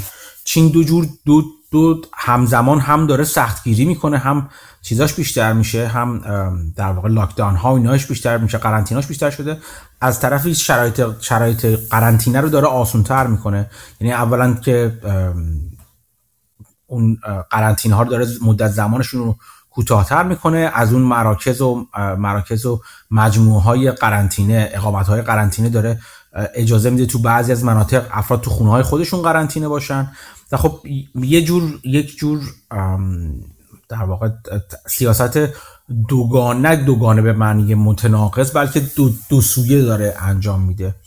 و خب به دلیل نارامی های بزرگی که میگم بعد از اون نارامی های بزرگ تیانانمن این این بزرگترین نارامی هاست و یه سری یه نگرانی های بزرگی در خود چین ایجاد کرده. ولی اینجوری نیستش. یعنی وقتی از سیاست کووید صفر چین صحبت می‌کنیم به این دلیل نیست که حالا یک در واقع توهمی رو اینا دارن رو دارن این سیاست هاشو می‌ذارن میزان تخت های اگر یعنی یک تخمینی که زده شده بود اگر فکر می‌کنم اگر این سیاست قرنطینه و چیزو نذارن ممکنه ممکنه میزان کیس های جدیدشون در روز تا هفت برابر افزایش پیدا کنه و مثلا برسه نمی‌دونم حدود چند میلیون 20 میلیون فکر می‌کنم. و خب این عدد از چند چند برابر تعداد کل تخت های بیمارستانی برای به منظور کووید یا بیماری های تنفسی هستش. و سیستم درمانی چین تحمل این رو نداره که این بار رو بکشه بار افزایش شدید رو بکشه. و همچنان چیزش هستش دیگه یعنی همچنان به دلیل این است که اصرار چین اصرار مغرورانه در واقع مقامات چین به استفاده از واکسن, واکسن های خود چینی هستش که اون افیشنسی و اون کارایی لازم رو مثل واکسن های ای ندارن در مورد کرونا و این باعث میشه که مجبور بشن با قرنطینه سعی کنن بار, بار بیماران رو روی تخت های بیمارستانی و سیستم درمانی خودشون محدود نگه دارن. صحبت های شده بود اخیرا که چین وارد کنه واکسن های مارینه ولی تا اونجا که من می‌دونم همچنان در حد صحبت باقی مونده و تا زمانی که این اتفاق نیفته راه درازی هم داره چین تا به اون هرد یا چیز گله برسه ایمنی گله برسه. و خب مجبور تا اون موقع اگر نخواد تغییر رویه بده مجبور همین سیاست شل کنه خودش رو جلو ببره و این همچنان باعث تلاطم های مختلف از نظر تریدرها برای پیش بینی قیمت نفت هم خواهد شد. در من اضافه کنم این مطالبی که در مورد کووید گفتی کاملا درسته منم خوندم که اینکه تعداد تخت بیمارستانی کمتر دارن و حتی افراد بالای 60 سالشون که سه دوز واکسن رو زدن درصدش خیلی کمتر نسبت بقیه دنیا. و اینکه سومش یادم رفت. نکته که الان وجود داره اینکه چین می‌تونه با بازگشاییش اگر اتفاق بیفته یه خطری برای تورم آمریکا هم داشته باشه. یعنی اگر بازگشایی چین اتفاق بیفته و تقاضا برای نفت افزایش پیدا کنه قیمت نفت می‌تونه افزایش پیدا بکنه و اون تارگت دو درصد و این تورم میاد پایین تو آمریکا تو سال بعد باز دوباره در خطر بیفته و یعنی یه چاقوی دولبه است. اینکه اگر باز نشه رشد اقتصاد جهانی همونطوری که صندوق بین المللی پول هم اعلام کرده بود که چین یکی از اون بازیگرا اصلی حتی فدرال رزرو هم یه مقالی داده بود راجع به این قضیه که چین می‌تونه تاثیر خیلی زیادی تو اقتصاد جهانی داشته باشه. حالا اگر بازگشایی نشه اقتصاد جهانی رشد پیدا نمی‌کنه. اگر بازگشایی بشه تورم افزایش پیدا می‌کنه. یعنی تقاضا برای نفت و کامودیتی افزایش پیدا می‌کنه قیمت commodity و نفت به خصوص افزایش پیدا می‌کنه و اون بعد اقدامات بیشتر از سمت بانک مرکزی اتفاق میفته این خیلی جالب شده و در هر دو صورت خبر خوبی برای stock نیست به نظر من. نه خب این درسته دیگه. چین ماجرا که چین باید تکلیف خودش رو با واکسن حل کنه. اون باز دوباره من ارجاع بدم به نموداری که توی RBC گذاشته بود. تعداد case های جدید رو توی چین وقتی نگاه می‌کنید از اون پیک مثلا چه می‌دونم چیزم بالاتر بود پیک ماه می هم بالاتر بود. حتی از پیک حالا اون موقع خیلی آمار درستی وجود نداشتش ولی از پیک سال 2020 هم بالاتره. تعداد کیس های جدید دارم میگم. و خب خیلی این خطرناکه یعنی اگر حتی بازگشایی کنه یعنی باید منتظر بالا رفتن آمار مرگ و میر باشه یه جوری اون رو هندل کنه. تنها راه رو به جلو امن چین اینه که یه جوری حالا با تبلیغات و با چیزهای مختلف این واردات واکسن رو یه تا یه حدی جدی کنه دیگه. همین دیروز یه از این چیزای یه سری ویدیو گذاشتن ویدیوهای بازگوشایی که یه سری توی چینا نشون میدن مثلا ماسکشون افراد برمیدارن و با لبخند و اینا. مثلا سیگنال بازگشایی هستش ولی باید دید واقعا چه کار می‌کنه دیگه. در مورد تورم و اینا هم باز باید دید درسته که با قیمت نفت رو می‌بره بالا ولی باید دید که این چقدر تاثیرش روی تورم آمریکا چقدر چقدر خواهد بود. اگر واقعا آمریکا تو قسمت های دیگه تونسته باشه. حالا انرژی اون بخش چیزش یه بخش یکی از یکی از مؤلفات که حالا به مؤلفات دیگه هم تاثیرگذار هست روی مؤلفات دیگه. ولی توی وقتی مشکلات ساپلای چین حل شده باشه نمی‌دونم تقاضا اصولا اومده باشه پایین میزان مصرف اومده باشه پایین باید که واقعا چقدر تاثیر می‌ذاره. یعنی به نظر من تأثیری که با رفتن قیمت نفت این بار اگر چین وارد بازار بشه بگذاره به اندازه تأثیری نیستش که پارسال بالا رفتن قیمت نفت و افزایش تقاضا توی تورم داشتش.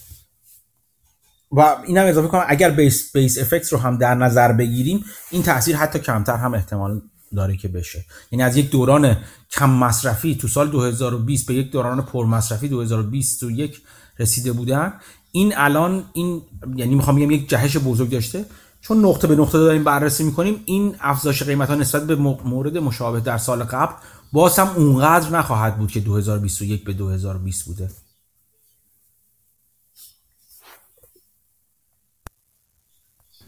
آره این اصلا به استفک کاملا درسته چون نفت 125 دلاری تو جوان داشتیم سال بعد جوان نفت اگه مثلا 80 90 یا 100 هم باشه نقطه به نقطه پایینتر و اثر دیفلیشنی روی تورم آمریکا داره. اما نقطه که مهمه بحث باز ماهانشه که تورم الان بیشتر رو ماهانش دارن نگاه می‌کنن. حالا این بحث چین خیلی پیچیده شده تو بازار مالی. با توجه اینکه وارداتش کم شده مصرف تو خود کشورش کم شده این هفته هم مثلا retail sales ش منفی منتشر میشه فعلا اون خبره بازگشایش تو market price میشه و اول رو قیمت نفت price نشد تو Financial Times هم زده بود. این توجیه کرده بود که چرا قیمت نفت بالا رفته. اینکه نمی‌دونم روسیه کمتر از قیمت 60 دلار داره نفت میفروشه پس ارزش فعلا هست و اما نکته که باز حالا حمید اگه بتونه نظر بده اینه که بحث این که قیمت futures چند ماه آینده نفت بالاتر از قیمت جاریشه. یعنی انتظار مارکت اینه که در ماهای آتی کمود یعنی کمود عرضه داشته باشیم و تقاضا افزایش پیدا کنه. احتمالاً به خاطر همین اثر بازگشایی چین هستش. اینم جالب بوده که تقریبا تا یه دلار دو دلار یه دلار فکر کنم بالاتر توی مثلا چهار پنج ماه آینده قیمت نفت نسبت به قرارداد جاری وجود داره که احتمالاً گذشتن از این زمستان و از این بحث بازگشایی چین هست. یه مقایسه هم کرده بودم بازگشایی چین و با هنگ کنگ توی ماه آپریل فکر می‌کنم هنگ کنگ میزان مرگ همونطور که گفتی به شدت رشد پیدا کرده بود و از اونجایی که حالا توی یک منطقه قرار دارن و واکسن که استفاده شده تقریبا مشابه هست احتمال اینکه افزایش مرگ و داشته باشیم تو چین وجود داره و فعلا فکر می‌کنم باز بازیگر اصلی بازار جهانی چین هستش. مرسی ممنون.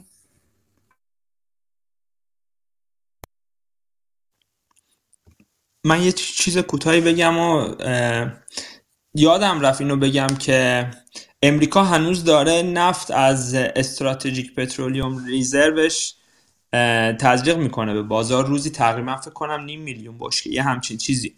و اینکه اینا باید پر بکنن بالاخره اینا. چون الان از نظر تاریخی فکر کنم توی چل سال اخیر به پایین ترین میزان خودش رسیده ذخیرشون و گفتن که ما می‌خوایم تو هلوش 70 دلار دوباره خرید بکنیم برای پر کردن این در واقع ذخیره نفت که حالا باید دید. یعنی در واقع یه جورایی مثل یه آپشنی میشه روی 70 دلار. دیگه میشه گفت که خیلی احتمالش کمی که از 70 دلار پایین تر بیاد قیمت. ولی اگر اتفاق خاصی بیفته ممکنه که خیلی بالا بره. چون اون موقع دیگه در واقع رزروی هم نداره امریکا که بخواد تزریق بکنه. یه نکته جالب دیگه اینه که حالا قیمت وست تگزاس اینترمیدییت رو می‌تونه این پر کردن ریزروای امریکا تغییر بده و دوباره نزدیکترش بکنه به برنت و شاید حتی بالاتر از برنت چون که نفت سبک نمی‌تونن توی این در واقع reserve ا بذارن و باید حتما نفت سنگین حالا West Texas Intermediate بخرن. اینا امیدشون به این بود که قیمت توی مقدار پایین بیارن. inflation یه مقدار کمتر بشه. حالا اون میان دوره ای هم انتخابات میان دوره ای هم به سلامت عبور بکنن تا اون موقع شرکت ها بتونن مثلا اوتپوت خودشون رو به قبل از کووید برگردونن که با اون اختلافه بتونن دوباره بخرن و پر بکنن. ولی هنوز که تولید به قبل از کووید برنگشته تو خود امریکا. و آیا این عرضه نفت از ذخایرشون رو تبدیل می‌کنن به تقاضا؟ یعنی خرید می‌کنن تو این فضایی که حالا رسیده به 70 دلار دوباره می‌تونه برسه به 80 دلار مثلا همون WTI این این باز سوال خیلی مهمه میگم دیگه گفته بودن رو هولوش 70 دلار می‌خوایم بخریم ولی هنوز که به 70 دلار نرسیده. لول ذخیرهشون هم که من نگاه می‌کردم هنوز نزولیه یعنی چیزی نتش هنوز داره کم میشه یعنی خریدی نکردن هنوز. اینم خودش یه سورس تقاضا می‌تونه باشه دیگه. روزی یه میلیون بشکه مثلا اگه بخوام بخرم خب خودش یه چیز قابل توجهیه.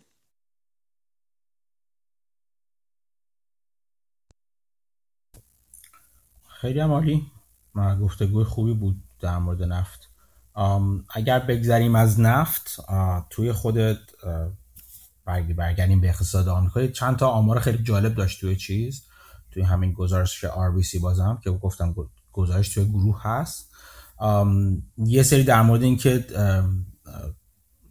میزان پسنداز شخصی افراد به پایین ترین حد خودش توی چندین سال گذشته خودش رسیده. خیلی جالب بود. به خدمت شما ارز کنم که رشد فروش ریتیل یا خورده فروشی بسیار کاهش پیدا کرده بود. اینا همه علائمی میان که نشون میده چیز داره کمتر و کمتر میشه دیگه. اون اولا تقاضا برای خرید کمتر میشه خرید کمتر میشه چرخ, چرخ, چرخ اقتصاد داره کنتر و کنتر میشه. اینا همه اینا باعث شده که یعنی این باعث شده که این سیگنال داده بشه به باز یعنی به این سیگنال تو بازار برقرار باشه که بانک مرکزی پاشو از روی پدال بر میداره و یه خورده شلترش می‌کنه.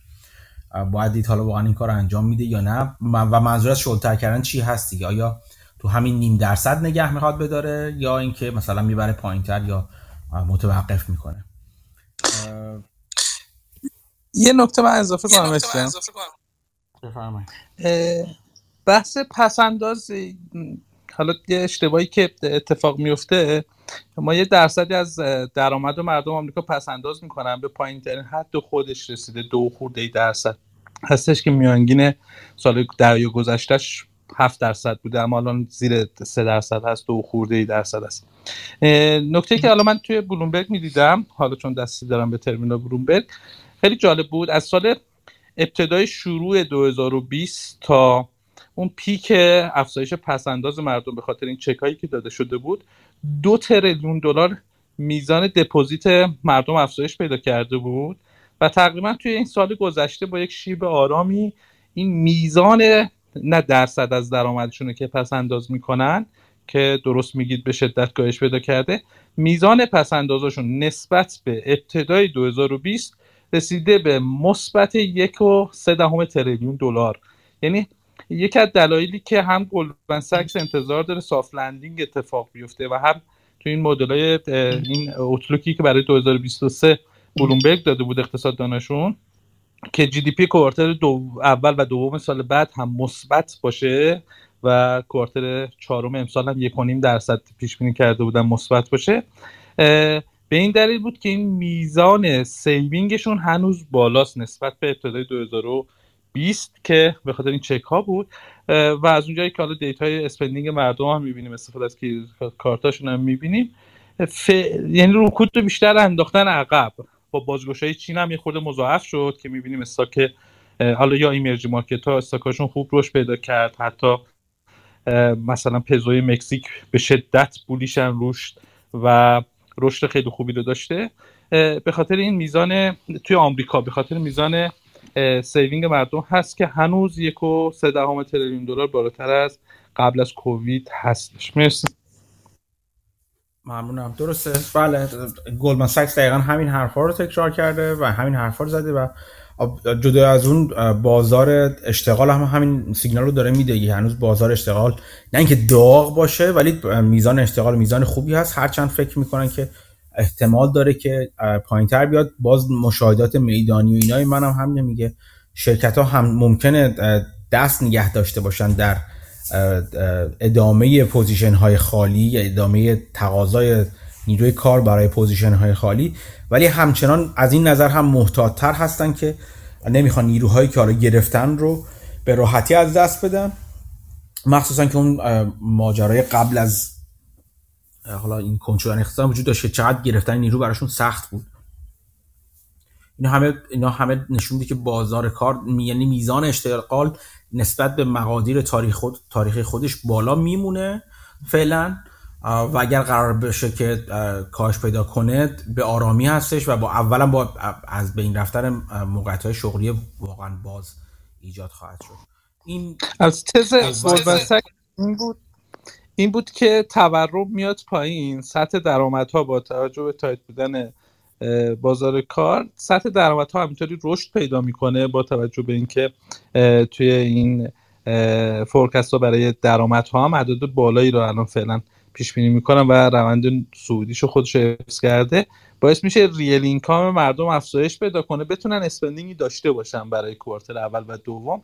و به این خاطری که real income شون تو مسیر صعودی قرار می‌گیره با توجه رشد دستمزدا کاهش تورم. این باعث میشه که اقتصاد اونقدر ضربه نخوره. این تز Goldman Sachs ه که من خودم رو شکاکم.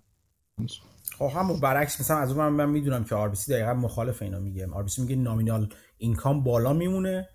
real income پایین میره پایین تر یعنی پایین پایین تر خواهد بود. حتی در مورد GDP هم همینو میگه. nominal GDP growth خواهیم داشت ولی real GDP growth نخواهیم داشت. چیز چیزهای ماکروس دیگه یعنی پیش بینی های ماکروی که باید با همین دقیقا با همین زیر همین عنوان نگاهشون کرد پیش بینی ماکرو که حالا در مورد, در مورد صحت و سقم و ارزششون هم فراوون قبلا صحبت کردیم تو همین اتاق و حالا افرادی مثل Howard Marks اینا هم فراوون راجبش گفتن. این نکته حالا ما تورمی این هفته منتشر میشه پس فردا. هفت ماه گذشته که منتشر شد ماشاءالله همه چیز رالی کرد به سرعت مثلا طلا 50 دلار رفت بالا نزدیک 7 درصد رفت بالا و روز بعدش هم ادامه داشت. با توجه به اینکه تورم تو لول بالایی بود مثلا کور سی پی آی 14 درصد توی ماه قبل بالا بود فقط پایین تر از انتظارات بود و این رالی اتفاق افتاد. این دفعه چیزی که حالا ما مشاهده می‌کنیم اینه که انتظار انتظارات پایین اومده؟ یعنی market انتظارات سه دهم درصد ماهانه رشد داشته باشه. اما مدل Bloomberg Economics چهار دهم پنج دهم نشون میده و حتی فدراز کلیملند 14 15 هم نشون میده. این سه شنبه احتمال داره که تورم عدد بالاتر از اون انتظارات سه دهمی چه برای headline چه برای خود کور سی پی رو ببینه. و باز معادلات کلا برگرده. یعنی این هفته امکان داره خود بازارها ریزش داشته باشن و پاول هم هاوکیش صحبت بکنه. یعنی نیم درصد هاوکیش باشه با اینکه گام کم کردن. و برای فوریه هم باز سیگنال نیم درصد و امکان داره پاول و یا از جلسه نهایت بیرون بیاد که نیم درصد دیگه هم فوریه افزایش میدن. همه بانک های بزرگ هم انتظارشونه که اکثرشون تقریبا که بالای 5 درصد نرخ بهره در ماه حالا اواسط سال بعد دیده بشه. مرسی من خیلی صحبت کردم استفاده کردم. مرسی. ممنونم متشکرم. خب دوستانی که علاقمندن من این گزارش آر رو گذاشتم توی گروه. اگر دوست داشتید ببینید. یکی دو تا هم توی بخش زیر عنوان گفتگوی هفتگی و مباحث مربوطه گذاشتم. یکی از خود گزارش رو گذاشتم. صحبت اکانومیستشون رو هم که توی بخش اقتصادی کلان یا مکرو اونجا گذاشتم. اگه دوست داشتید تماشا کنید. بد نیستش. ولی میگم خوبه که آدم هر وقت از, از این پیش بینی های اقتصاد کلان و مکرو صحبت می‌کنه یک بار دیگه بره یه مروری کنه بر صحبت های مارکس و حتی بافت در مورد اقتصاد کلان و با اون تعم اینها رو نگاه کنه. و اگر اگر می‌خواد در راجبه آینده تصمیم گیری کنه و پیش بینی داشته باشه. روز به بالا هستی چیزی می‌خواستی بگی یا صحبتی داشتی؟ آره من موقعی که در مورد اکتیویژن صحبت می‌کردید یه چیزی می‌خواستم بگم که دستم گیر بود یه نشد. بگذاریم ازش. و این مقاله جان هاسمان هم که گذاشته بودی که خودت گفتی نخوندی حالا اونم باشه موقع دیگه.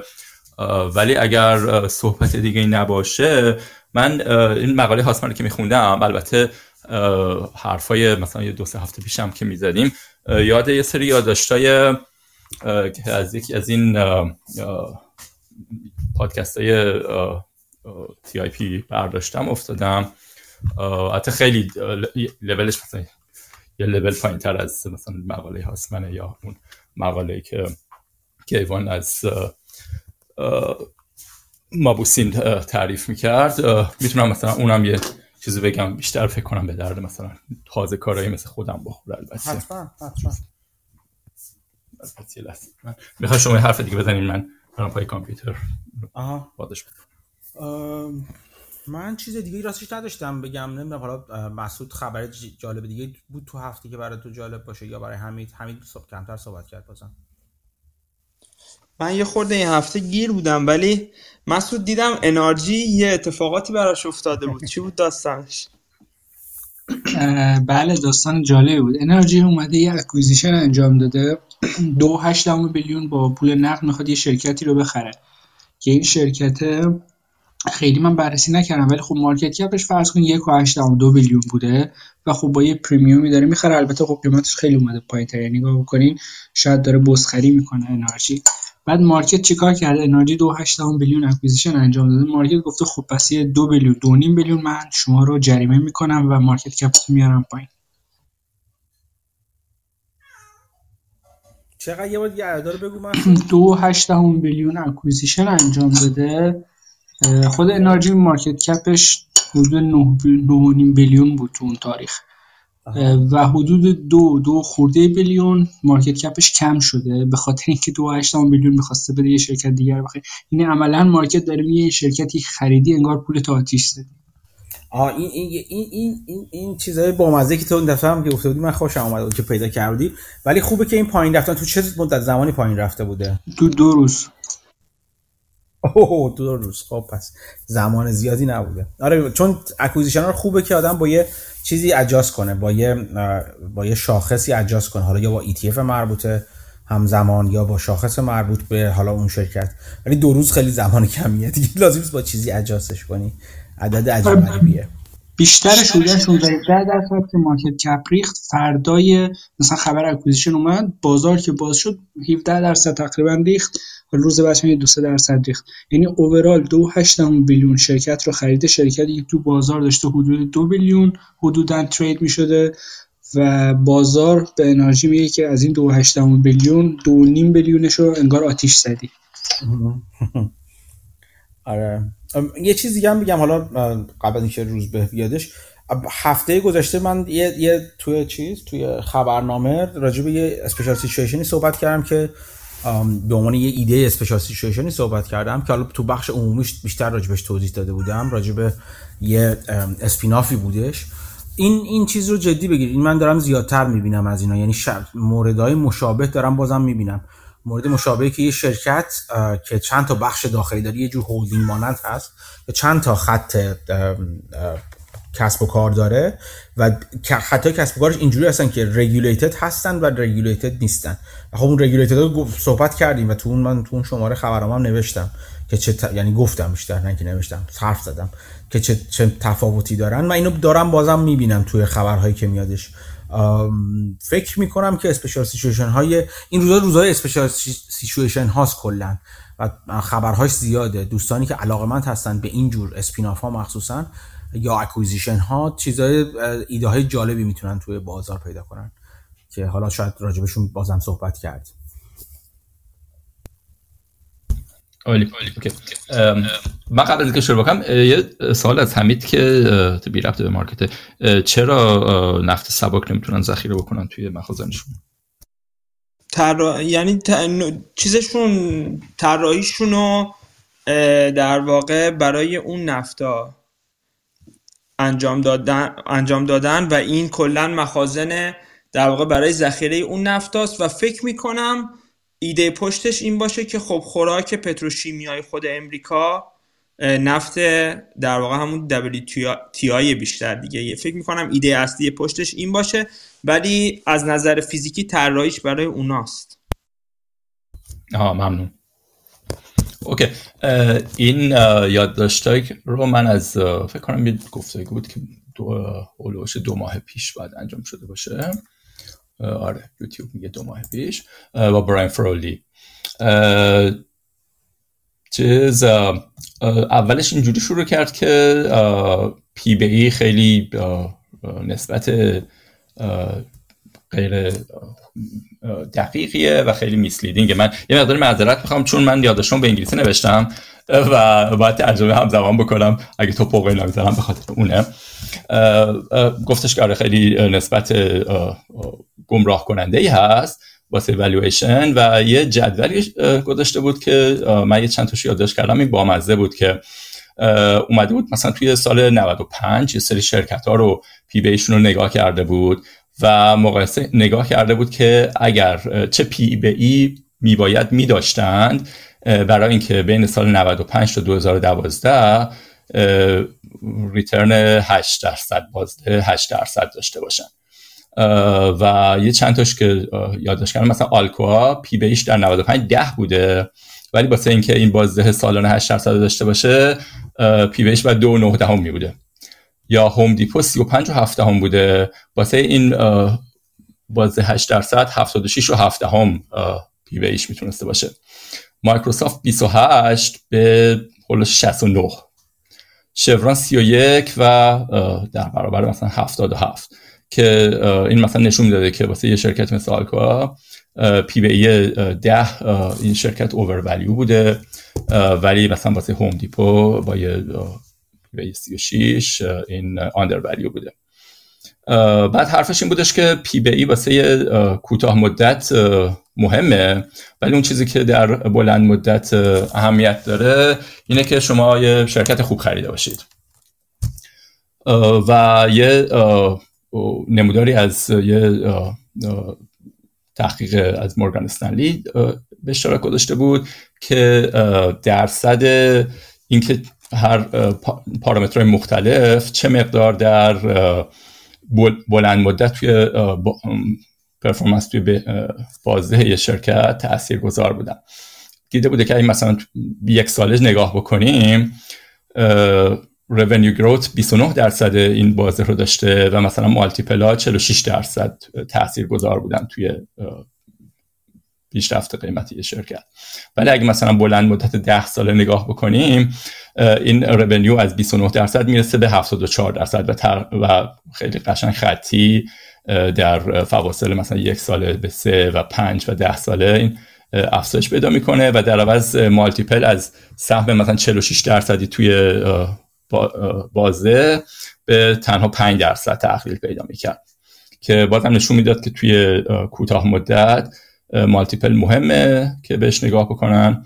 ولی توی بلند مدت فاکتور تأثیر گذار و اصلی revenue گروثه و این quality کیفیت یک بیزنس است بعد یه چارتی هم گذاشته بود که واسه ساری که این یکی از جلسات اپیزود فصل های اول پادکستش هم خودت مهدی صحبت کرده بودی در مورد نوع عمر یک طول عمر مثلا یک شرکت که چجوری از آرندی رشد می‌کنه به بلوغ می‌رسه و بعد مثلا پیر میشن و میمیرن. این هم همین رو صحبت می‌کرد که می‌گفت مثلا توی R&D توی وقتی که یه شرکت مثلا تازه توی research and development هست اصلا بیمعنی خب پی پی واضحه. و بعد مثلا توی وقتی که شرکت تازه شروع می‌کنه و launch ش هست اونم همینطور و وقتی که خوبه واسه مثلا venture capitalist ا یا investor fund ا که بیان اینجا سرمایه گذاری می‌کنن و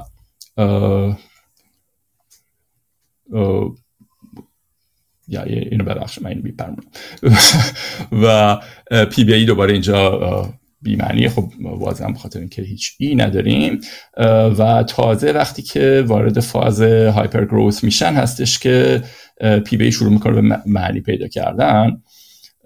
و باید شرکت برسه به یه break even point و ببخشید اینجا دوباره P به E بیمعنیه و تازه وقتی که شرکت مشهور میشه به بلوغ می‌رسه اون وقت هستش که مثلا همچین multiple ی معنی پیدا می‌کنه. و بعد در مورد این صحبت می‌کرد که اگه مثلا بخواد یه شرکتی رو قبل از این مرحله اینکه شرکت به بلوغ برسه نگاه بکنه به چیاش نگاه می‌کنه و حرفش این بودش که بسته به مرحله و زمانی توی این طول عمر شرکت که باشه بعض وقتا خب هیچ جواب خوبی نیست و عموما به اینکام استیتمنت شرکت نگاه می‌کنه. از درآمدش از رونیوش شروع می‌کنه و به net income ش ختم میشه. و net income اون bottom line باسش اون ته خط باسش و تازه از اونجا هستش که P به E معنی معنی خودش پیدا می‌کنه. قبلش خب بی معنیه و توی یه مرحله ای هستش که وقتی که P/E هنوز معنی نداره مجبورید که به چیای دیگه شرکت نگاه بکنید. مثلا این به P به E نگاه می‌کنه یا اگه همچنان قبل از P به E باشه به gross profit نگاه می‌کنه یا عموما مثلا به price به gross profit نگاه می‌کنه.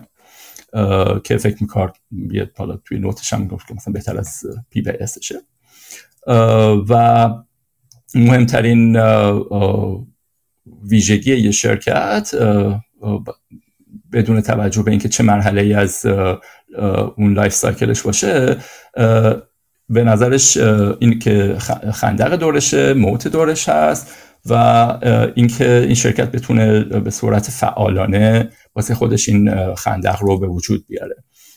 و البته تذکرم می‌داد که حواستون باشه به خندق که وجود ندارن. ولی شما فکر میکن ممکنه فریب بخورید که وجود دارن. مثلا اینکه یه محصولی خیلی طرفدار داشته باشه ولی این فقط موقتی باشه و این فیک هست این علکی هست و می‌تونه خیلی زود از بین بره. و مثلا حواسا رو جلب می‌کرد مثال می‌زد از مثلا گوپرو یا پلاتون به عنوان مثلا شرکت هایی که یه همچین چیزی بودن که یه محصولی اومدن با یه دوره بسیار توجه رو جلب کردن ولی بعدش هم زودی خاموش شدن و رفتن. یه, یه چیز جالبی که با مزهی که حالا نظر اون چیز می‌کرد گذاشته بود یه آدم های مختلف اینوستورهای مختلف رو گذاشته بود توی یه تیفی که یه سرش رو بنجامین گراهام گذاشته بود و یه سمت دیگهش مارک اندریسن. که مثلا آدم های معروفش به فرد مثلا بنجامین گراهام و بافت و پابرای بعد میاد به سمت مثلا چارلی مانگر. پیتر لینچ رو وسط گذاشته بود و مثلا یک کسی مثل کاتی بود. دیوید گاردنر که مال مارک فول هست و مارک اندرسن سمت مخالف تیف گذاشته بود. و به نظر برایان میگفتش که مثلا بافت میگه که پرایس is my due diligence که قیمت تعیین می‌کنه که مثلا تحقیق منه. و من اهمیتی نمیدم که چی دارم می‌خرم مادامی که به اندازه کافی پول کمی بهش بدم. حالا این میشه بحث کرد که واقعا همچین نظر بافت هست یا نه. و در سمت مخالفش هم مارک اندریسن رو میذاشت که میگفتش که من اصلا هم... که میگه مثلا من اهمیتی نمیدم به والویشن و اصلا توی لیست منم نیست. اصلا بهش توجه نمی کنم تنها چیز که من مهمه اینه که upside ه چی باشه؟ و اینه که چقدر شانس این وجود داره که من درست بگم. و اهمیتی نمیدم که چقدر پول میدم واسه گوگل بعدی. مادامی که بتونم گوگل بعدی رو بخرم. یه حرف دیگه هم در مورد گراهام زده بود که من اونم می‌گذارم چون فکر می‌کنم که حرفش خیلی معقول نیست. آره همین خیلی خلاصه کوتاه. تموش کردم و فکر می‌کنم توی گفتگوهای قبلی خیلی بیشتر دقیق در مورد چیزهای مختلف این صحبت کردیم ولی هم با اون حرفای قبلی که زده بودیم هم با مقاله هاستن امروز من یاد این افتادم هستیم رو شیر مرسی ممنون. روز اگر تونستی اون لینک یوتیوبش رو بذاره توی بخش مباحث پادکست دوستان دیگه اگه خواستن بهش بپردازن. یه چیزی که برای من جالب بود حالا تو این حرفا زدید بود و راجبش قبلا صحبت کردیم تفاوت دو تا چیز growth تو fundamental growth شرکت اون رشد بنیادی شرکت بود و multiple expansion یا افزایش مضارب هستش که تو کوتاه مدت مهم هستش و نقش بیشتری داره. خوبه یادآوری کنیم یعنی خوبه یک بار دیگه فکر کنیم به, این به اینکه multiple expansion از کجا میاد. یعنی توضیح بدم برای دوستانی که شاید کمتر آشنا باشن. این multiple expansion منظور حالا همین نسبت های مختلف P به E نمی‌دونم EV به EBITDA EV به EBIT.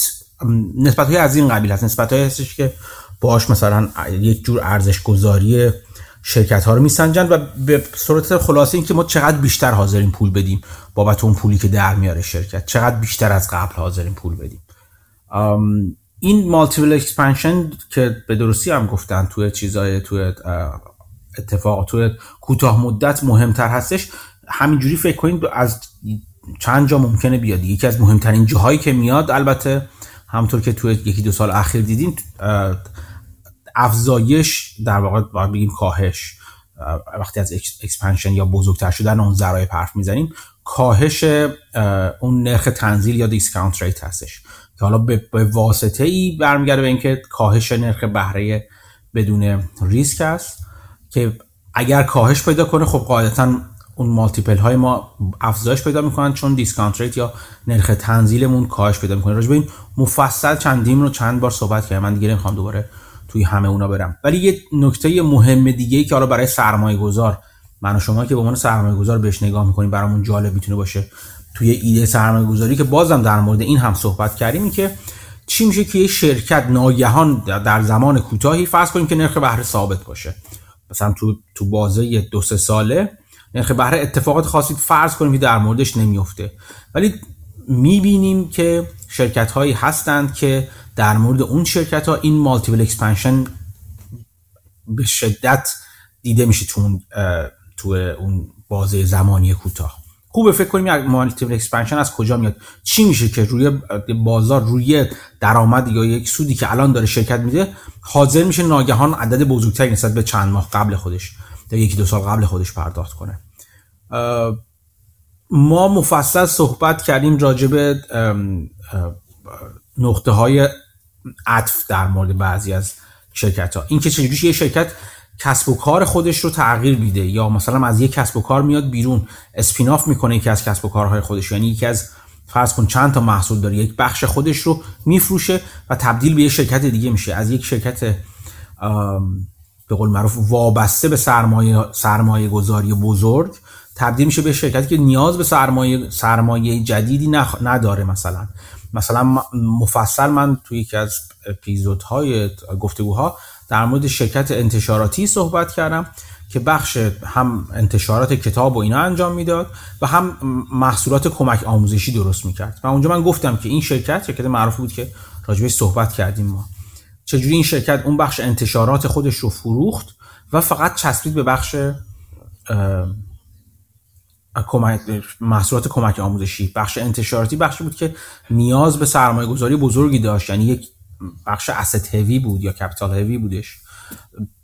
و نیاز داشته که مدام دستگاه های چاپ داشته باشه سود میزان سود کمتری حاشیه سود کمتری داشتش محصولاتی که اونجا تولید می‌کرد و فروشی که از اون بخش به دست می آورد در مقابل بخش محصولات کمک آموزشی که اتفاقا نرم افزاری بود و بر اساس خرید اشتراک بود. یعنی مثلا میومدن تو مشتریاش توی پلتفرمی. فرض کنیم مثلا چه من اطلاعاتم مربوط به 600 سال قبل تو ایران. مثلا فرض کنید قلمچی مثلا یک پلتفرم آنلاین آنلاین داره یا گاج بود یا هر شرکتی که بود یه پلتفرم آنلاین داره و شما مثلا میاد اشتراک میفروشه به دانش دانش, دانش آموزا.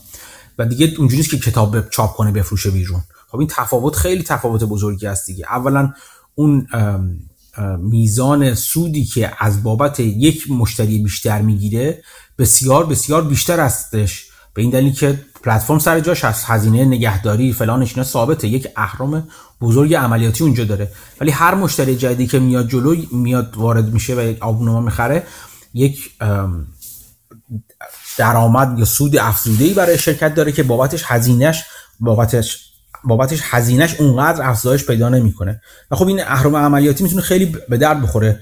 جدا از این که آرا می‌تونیم بگیم که حتی همین که به صورت آبونمانی شده و اشتراکی شده افراد اشتراک می‌خرن و مشترک میشن یک درآمد ثابتی رو برای شرکت تا درست ملت به قول معروف میگن سیستم های subscription base یا بر اساس آبونمان یا اشتراک پذیر churn دارن یعنی CHURN یعنی که مشتریان میان و میرن مشترکین اضافه میشن و کم میشن. ولی به صورت ثابت اگر نگاه کنیم یک درآمد نسبتا ثابت و کم تلاطمی رو برای شرکت رقم می‌زنن. و این کم تلاطمی درآمد برای شرکت خودش یه عاملی که سرمایه گذار حاضر بیشتر درآمد حاضر پول بیشتری بده برای صاحب شدن اون درآمد. خلاصه همه اینا یک جور multiple expansion هستش.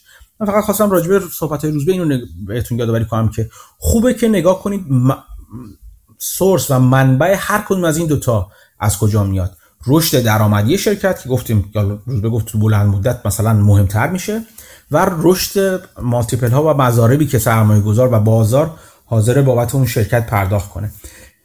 به منبع اینا زیاد فکر کنید. خیلی خیلی مهمه. هم برای اینکه بشناسیدشون بتونید شناساییشون کنید توی سهام. همین هم که بدونید که بعضی وقتا خیلی چیزاشون پنهانن. اگر خاطرتون باشه مسعود از یه شرکتی صحبت می‌کرد اسم شرکتش من فراموش کردم که مسعود اون شرکت چی بود که خریده شدش؟ ChannelAdvisor آره آفرین ChannelAdvisor این ChannelAdvisor یکی از بهترین چیز به نظر من یکی از موارد آموزشی بسیار خوبی بود که خوبی که این مورد رو برید نگاه کنید و اون چیزی که مسعود ازش تو اون اپیزود صحبت می‌کرد و ببینید. یه شرکتی بود که دو جور درآمد داره و اصلا این رشد درآمدش تو خودش پنهان هستش. اگر شما فقط دنبال رشد ظاهری درآمد باشید یعنی نگاه کنید برید شرکت ها رو نگاه کنید مثلا بگین که مثلا این الان screen های screener های مختلفی هستن دیگه. مثلا برای شما شرکت هایی برای من پیدا کن که رشد پنج سال اخیر درآمدشون بالاتر از مثلا چه می‌دونم 20 درصد بوده باشه. این سری شرکت برای شما میاد و مطمئن باشید این چیزی که شما دارین بهش تو بازار نگاه می‌کنید صدها هزاران نفر دیگه هم دارن بهش نگاه می‌کنن و لطفی نداره. هیچ شما برگ برنده ای نداری تو اون بازار. اون چیزی که پنهان میمونه شرکتی مثل چنل ادوایزر هستش که مثلا یک بخشی داره تو خودش یه درآمد مثلا با رشد 5 درصد داره که 90 درصد درآمدش رو تشکیل میده. ولی توی خودش یک هسته رو به رشدی داره که الان مثلا دو درصدشه ولی سالی داره مثلا چه می‌دونم 50 درصد اضافه میشه بهش به اون بخش دو درصدیه. از top line که نگاه می‌کنید توی screener ها این جوانه در حال رشد دیده نمیشه اصلا چون تاثیر چندانی تو رشد اصل درآمد کل شرکت نداره. ولی اگه بشناسید کسب و کارها رو و بدونید که ممکنه از کجاها بیاد یک عامل رشد اون وقت می‌فهمید که نه این اتفاقی داره اینجا رشد می‌کنه و بزرگ و بزرگتر و بزرگتر میشه.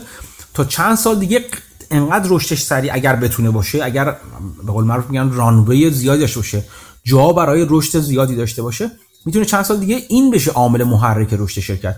و اون موقع اون درآمد 90 درصدی سابق میشه 10 درصد درآمد شرکت و درآمد 5 درصد 2 درصدی الان میشه مثلا 90 درصد درآمد شرکت.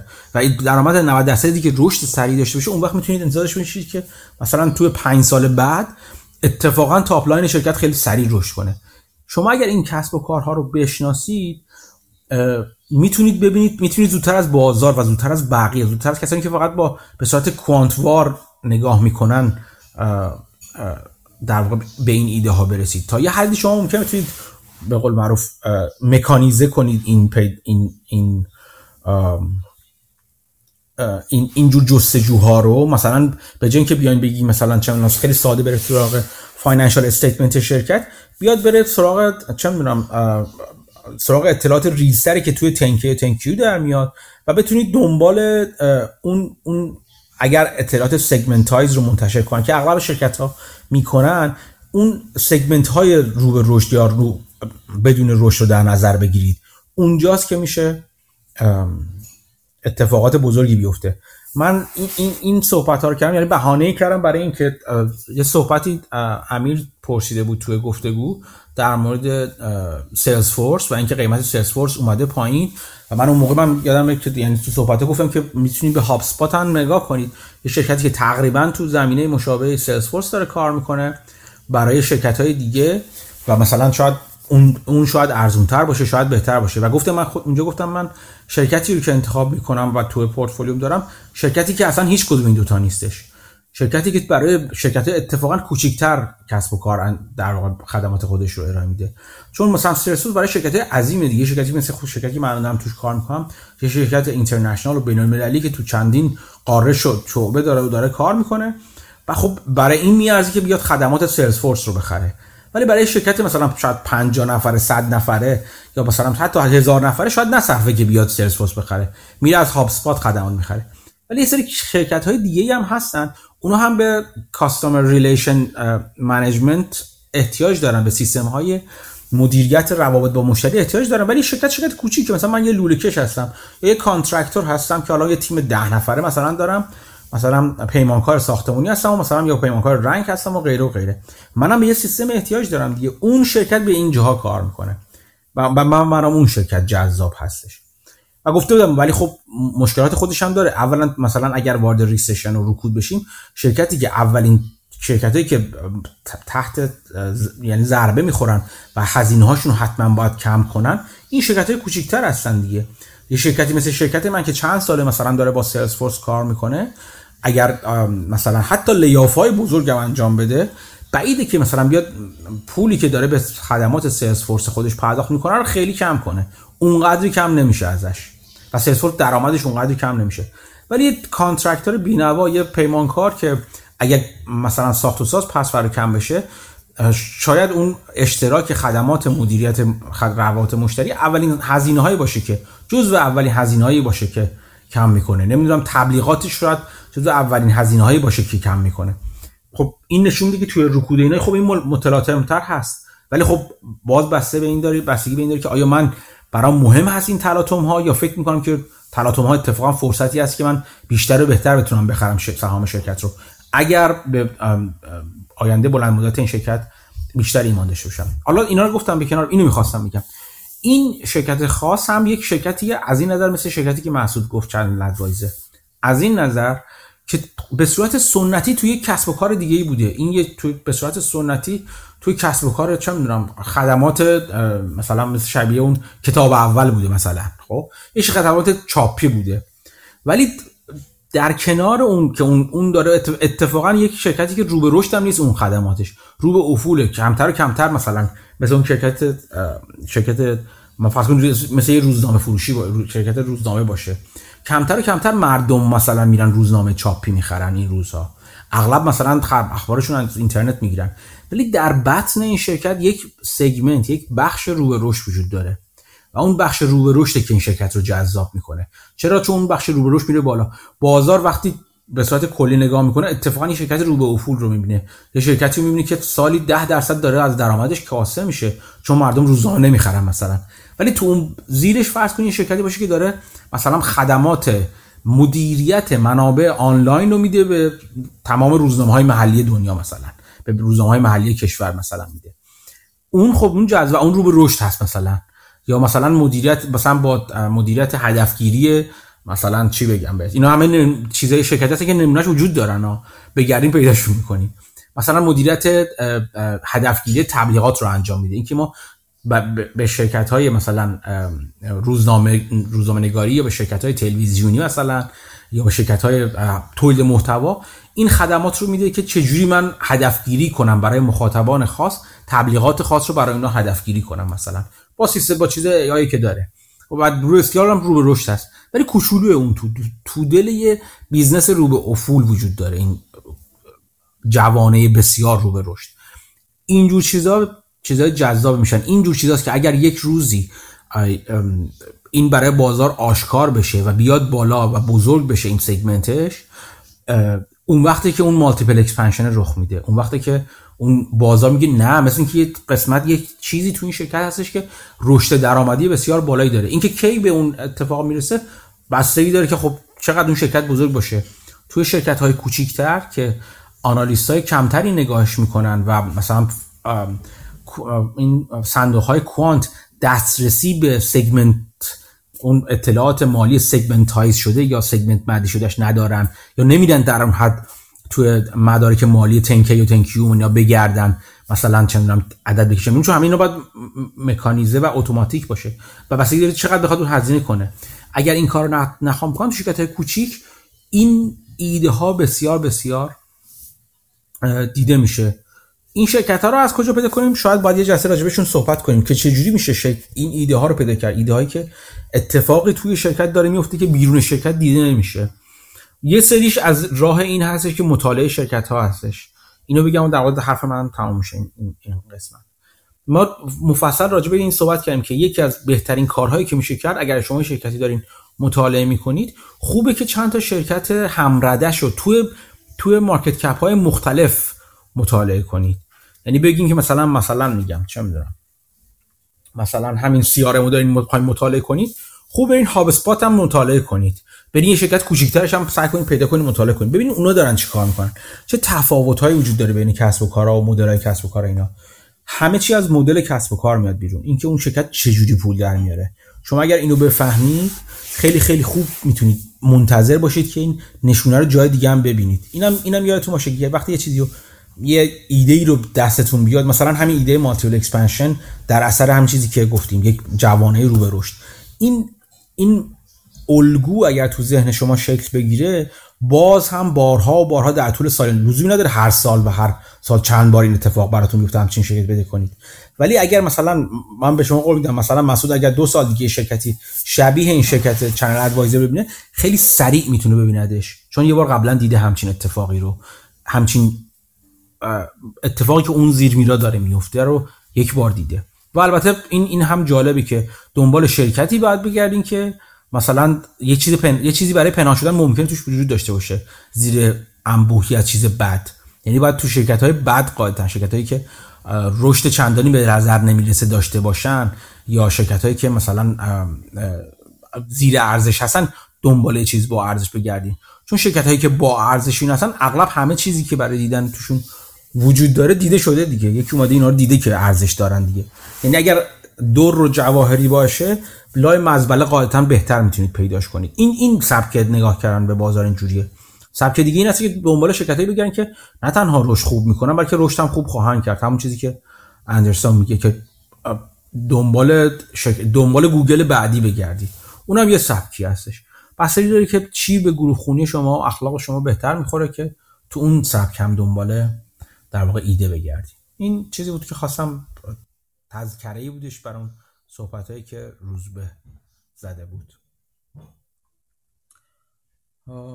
من حرفم تمام شد. اگر دوستان نظری صحبتی سوالی چیزی دارن خوشحال میشم که بشنوم. این اول چنل ادوایزر متاسفانه یا خوشبختانه فروش رفت با پریمیوم. آره. و من ندیدم اثر این جوانی رو به رشد که چقدر رشد می‌کنه و چی میشه. بعد راجع صحبت که روز بکرد خیلی جالب بود. فکر کنم هشت هفته پیش بود یا همین دوروبرا که توباس کارلایل هم همین مقاله رو خوند راجبش حرف زد تو ولی افتر آورزش تو پادکسته یه بخشی از این داستان که شما نگاه بکنین مثلا چه می‌دونم یه کمپانی که الان یه قیمتی داره. ببینید مثلا 20 سال پیش اینو با چه multiple ی میخریدین؟ 8 درصد rate of return می‌گرفتین. بعد مثلا ببینید یه کمپانی 20 سال پیش اینو با P/E 60 هم میخریدین خوب بود. یا با P/E 40 هم میخریدین خوب بود. این یکم resulting ه یعنی شما یه نتیجه دارین برمیگردین بگین بر اساس این نتیجه اون موقع چقدر خوب بود. ولی راه حل بهترش اینه که شما بگید خب من یه پورتفولیو درست می‌کنم از سهامهایی با همچین P/E 20 سال پیش و الان ببینم نتیجهش چی میشه. این شاید یکم بهتر باشه. بعد در مورد خود P/E هم اینکه بلند مدت رشد کمپانی return رو میده خب مثل صحبت مانگر میشه که می‌گفت این long term return equity مثلا چیزیه که مهم میشه و multiple خیلی مهم میشه. درصدش رو حساب بکنیم می‌بینین درست میگه. مثلا 20 درصد میشه 22 درصد return اگه مثلا پیش نصف این P/E بوده یا هر چیزی. ولی ادعای low P/E اصلا این نیست که شما بخرید low P/E 20 سال صبر بکنید. ادعا اینه که شما یه portfolio low P/E بخرید. 30 تا 40 تا سهام که پایین P/E بازار رو دارن و اینو هر یکی دو سال یه بار کامل reset کنید. یعنی دوباره اون کمپانی ها رو بفروشین دوباره low P/E بخرید. و این return ش خیلی بیشتر از اون 8 درصد خواهد شد. ولی خب قابل حدسه که یه کمپانیایی که مثلا P/E شون پایین شما الان بخرین 20 سال نگه دارین احتمالا investment خوبی نیستن. چون احتمالا این کمپانیا خیلی رشد زیادی نداشتن. بازار ناامید بوده ازشون. شاید بازار بیش از حد تنبیهشون کرده توی تاریخی ولی بلند مدت business های رو به افولی بودن و خب این رو هم احتمالا می‌شد دید به خاطر این این low P/E خریدن و نگان و نگه داشتن تا مدت طولانی بدون نگاه کردن به quality business خب نتیجه قابل پیش بینی هم بود. در کناری که مقاله مبوسین خیلی جالبه ولی به نظرم تا حدی پرسپکتیو رو distort می‌کنه. این low P/E قرار نیست شما بخرید 20 سال صبر بکنید دقیقا من موافقم. اصلا یه دلیلی که گفتم دنبال expansion ها بگردین همینه. اینکه تو expansion ها به نظر من برای برای من البته میگم کار اضافه است دیگه. همیشه خوبه که این یک این چیزی که میگم buy and hold که بخر بذار کنار یه چیز خوبی که داره خب کار زیادی نمی‌بره دیگه. برای کسانی که وقت و زمانی رو ندارن که هم مدام بجورن لای سهام یا حواسشون باشه به سهامی که خریدن خب این زندگی شیرینتری رو نوید میده. ولی ماجرا اینه که به قول همونجوری مسعود گفت خیلی از این لوپی ها اصولا اینجوری که کلا ممکن اصلا وجود نداشته باشن ده سال دیگه اصلا. چه برسه به اینکه حالا مثلا قیمتشون بالاتر هم باشه. و بی دلیل نیست خیلی از تنبیه ها ما دنب... یعنی به نظر من سرمایه گذارها وقتی از دو پی هستن دنبال اونا میگن که بیشتر بیش از حد تنبیه شدن. اتفاقی خاص راجعش افتاده. و اغلب خیلی اینه که اینجوری هستن. خیلی کم میشه که اگر کاتالیستی هم براش موجود باشه چون یکی از حرفای درست اینه که همیشه سعی کنید بدون کاتالیست نخرید. اصلا یکی از تمرین هایی که جول گرینبلت به دانشجوهای خودش می‌داد اینی که بگین که شما اولا بیاین تزتون توضیح بدین. تو چند خط بگین چرا میارزه این شرکت؟ چرا قیمت قیمتی که شما براش می‌ذارین بیشتر میارزه؟ مهمترین چیز بعدی اینه که خب بگین چرا باید بازار اینو بفهمه؟ کاتالیستش چیه؟ چرا باید بازار به نتیجه شما چه اتفاقی باید بیفته که بازار به نتیجه شما و من حالا بهش اضافه می‌کنم اون چیزی که ما دوباره اول گفتگو صحبت کردیم به قول ایمان حد یقف بگین چیه؟ اینکه خب بگین که خب اینا حرفا درست شما بگین که بازار این اتفاق میفته براش مثلا ارزش گذاری بهتری روش می‌کنه و بازار اون چیزی که باید ببینه رو می‌بینه. اینم بگید این رو هم من خودم اضافه می‌کنم. این چیزی که من اخیرا توی چند سال اخیر خیلی برام چند ماه اخیر حتی بیشتر خیلی جدیتر برام برام شده این که خب چه چیزی اگه اتفاق بیفته شما میگین که نه آقا جان این من اشتباه کردم تو این سرمایه گذاری بازارم این چیزو قرار نمی‌دونم قرار چیز جدید قرار نیست. ببینه من منم که باید چیز جدیدی ببینم اینجا و اون که این سهامی که خریدم سهام درستی نبوده. خب؟ این این رو هم برای خودتون بذارید. یعنی فرمول و اون تمپلیت کار بسیار ساده است. ارزش گذاری کاتالیست یعنی اینجوری بذارید اینجوری بگم. فهم فهمیدن کسب و کار ارزش گذاری رو اون کسب و کار چون ارزش گذاری از میاد که شما فهمید چیه این کسب و کار شما از کجا پول در میاره. حالا برای اون پولی در که در میاره شما چقدر حاضرید پول بدید برای صاحب شدن اون پولی که در میاره. بگید که حالا این پولی که شما می‌دید بازار چرا فکر می‌کنه چرا نمی‌بینه این چیزی که شما می‌بینید؟ و چه اتفاقی میفته که بازار هم باید مثل شما ببینه این رو و بعد اینکه چه اتفاقی باید بیفته که شما فکر کنید اشتباه کردید.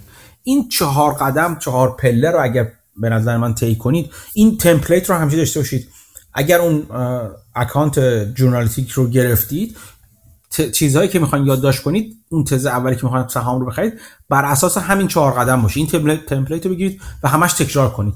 من سهام فلان شرکت رو گرفتم. این شرکت از کجا پول در میاره؟ خب این شرکت این خدمات رو میده اینجوری پول در میاره.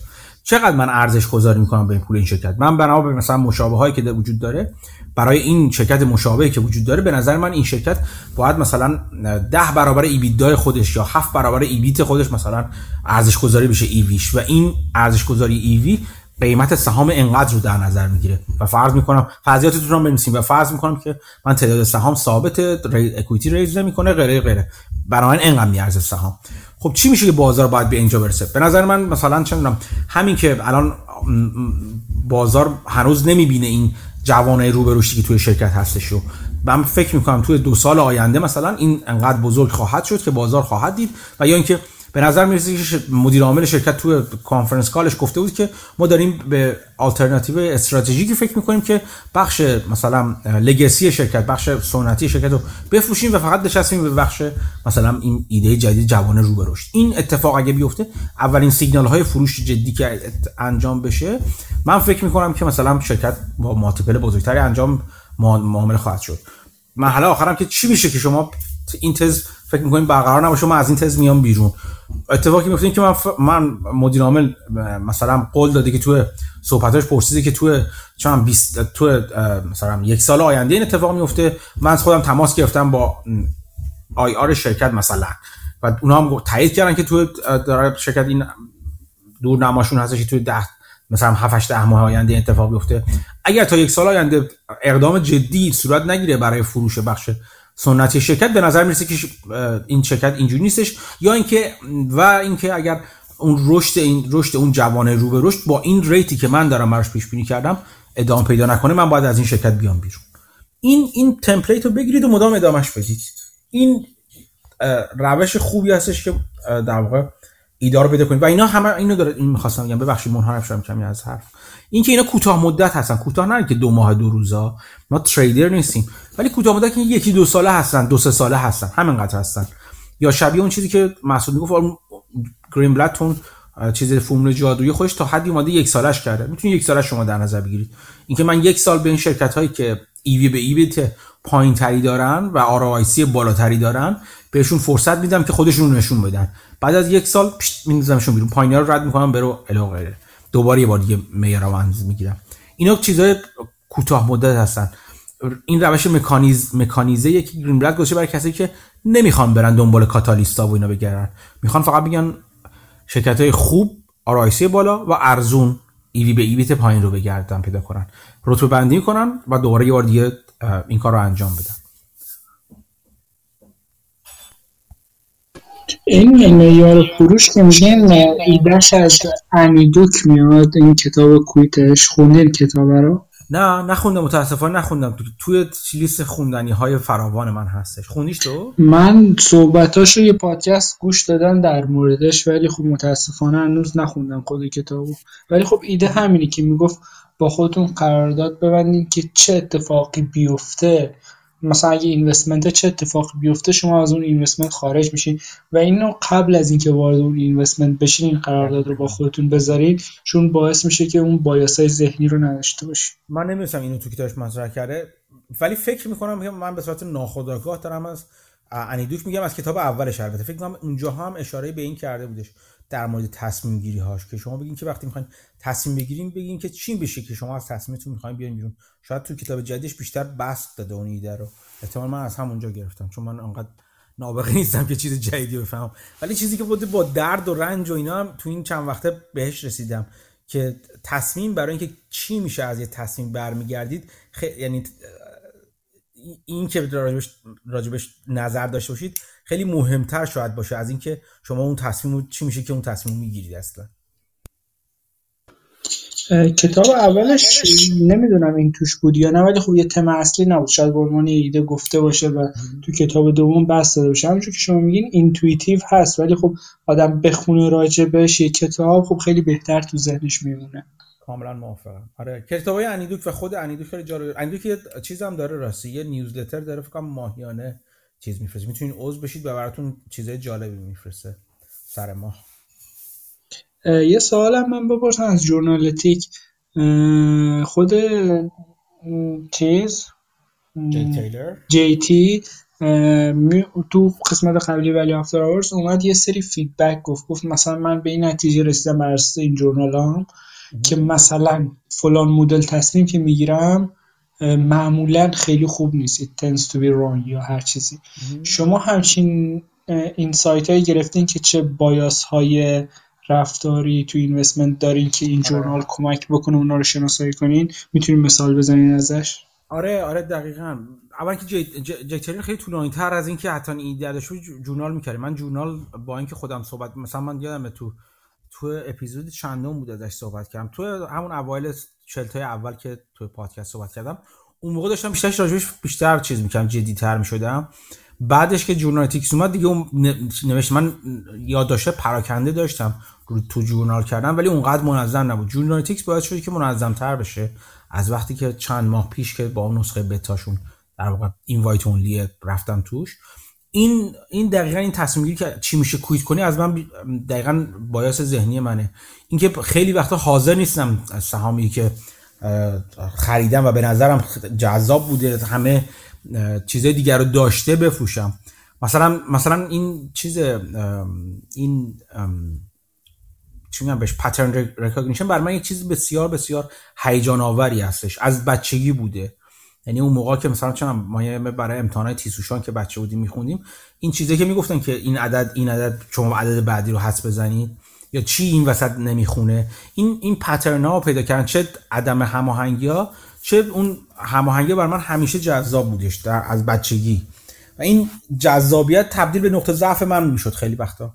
یعنی وقتی مثلا تو تو سرمایه گذاری این جذابیت رو می‌دیدم مثلا مثلا در مورد همین چیزی که گفتیم مثلا اینکه شرکت یه بخش چیز داره توی خودش.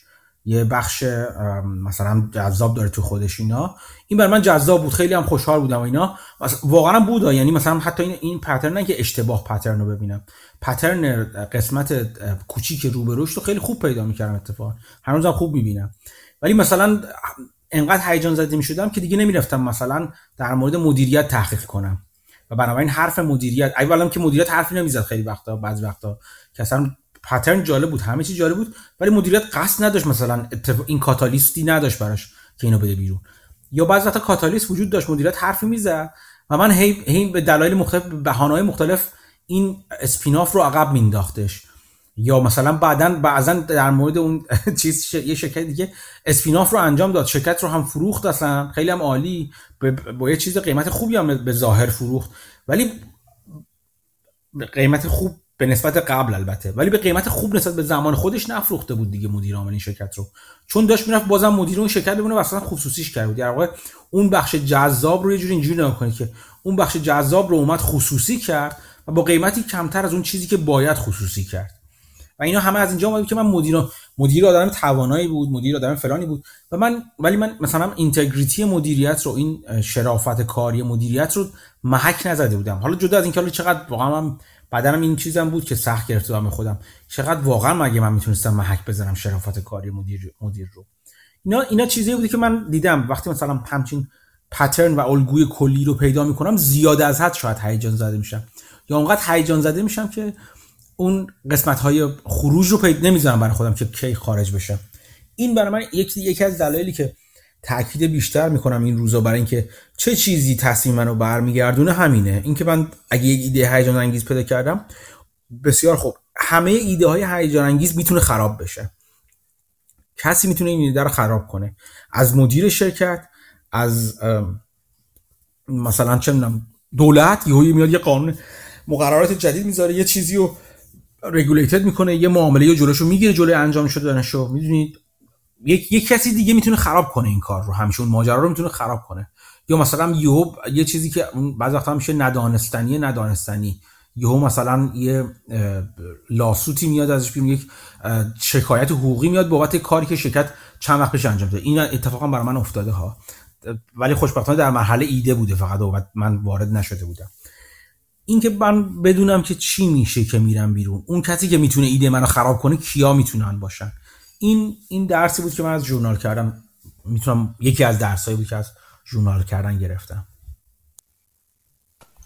حالا تو پارانتز من یه چیز دیگه هم یادم اومد از دیوید آینهورن تو کتابش که Fooling Some of the People All the Time.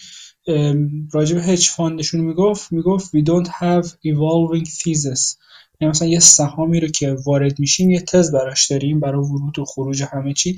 این تزه ایوالوش نمی‌کنیم. یعنی مثلا ببینیم خب اونجوری که می‌خواستیم پیش نرفت ولی بیایم برای خودمون توجیه بیاریم که چرا این ایده همچنان می‌تونه کار کنه. اگه با اون تز اولیه مطابقت نداشت میایم بیرون. و خب یه جورای شبیه به همین ایده کویت شما و انیدوک میشه که اون هم حالا در عمل پیاده سازی می‌کرده ولی خب به طور اختصاصی خیلی راجبش ننوشتم آره تو این تو این مورد خاص هم من خودم گول می‌زدم یعنی تمایل اینو دارم که خودم گول بزنم. هم باید اینو اینو بدونین که مدیر عامل آدمای خوب گولزنی هست آدمای یعنی فریبکاران خوبی مثلا می‌تونن باشن. فروشنده های خوبی یا مدیر عامل های خوب مخصوصا تو شرکت های کوچیک‌تر که مدیر عامل فقط آدم اجرایی نیستش. بعضا چون فیس شرکته چون در واقع نماینده اون وجهه شرکت هستش و باید مشتری ها راضی کنه اصولا فروشنده خوبی هم هست دیگه. یعنی اون ایده رو اون اون حرف رو خوب می‌تونه بفروشه قالب کنه به بقیه.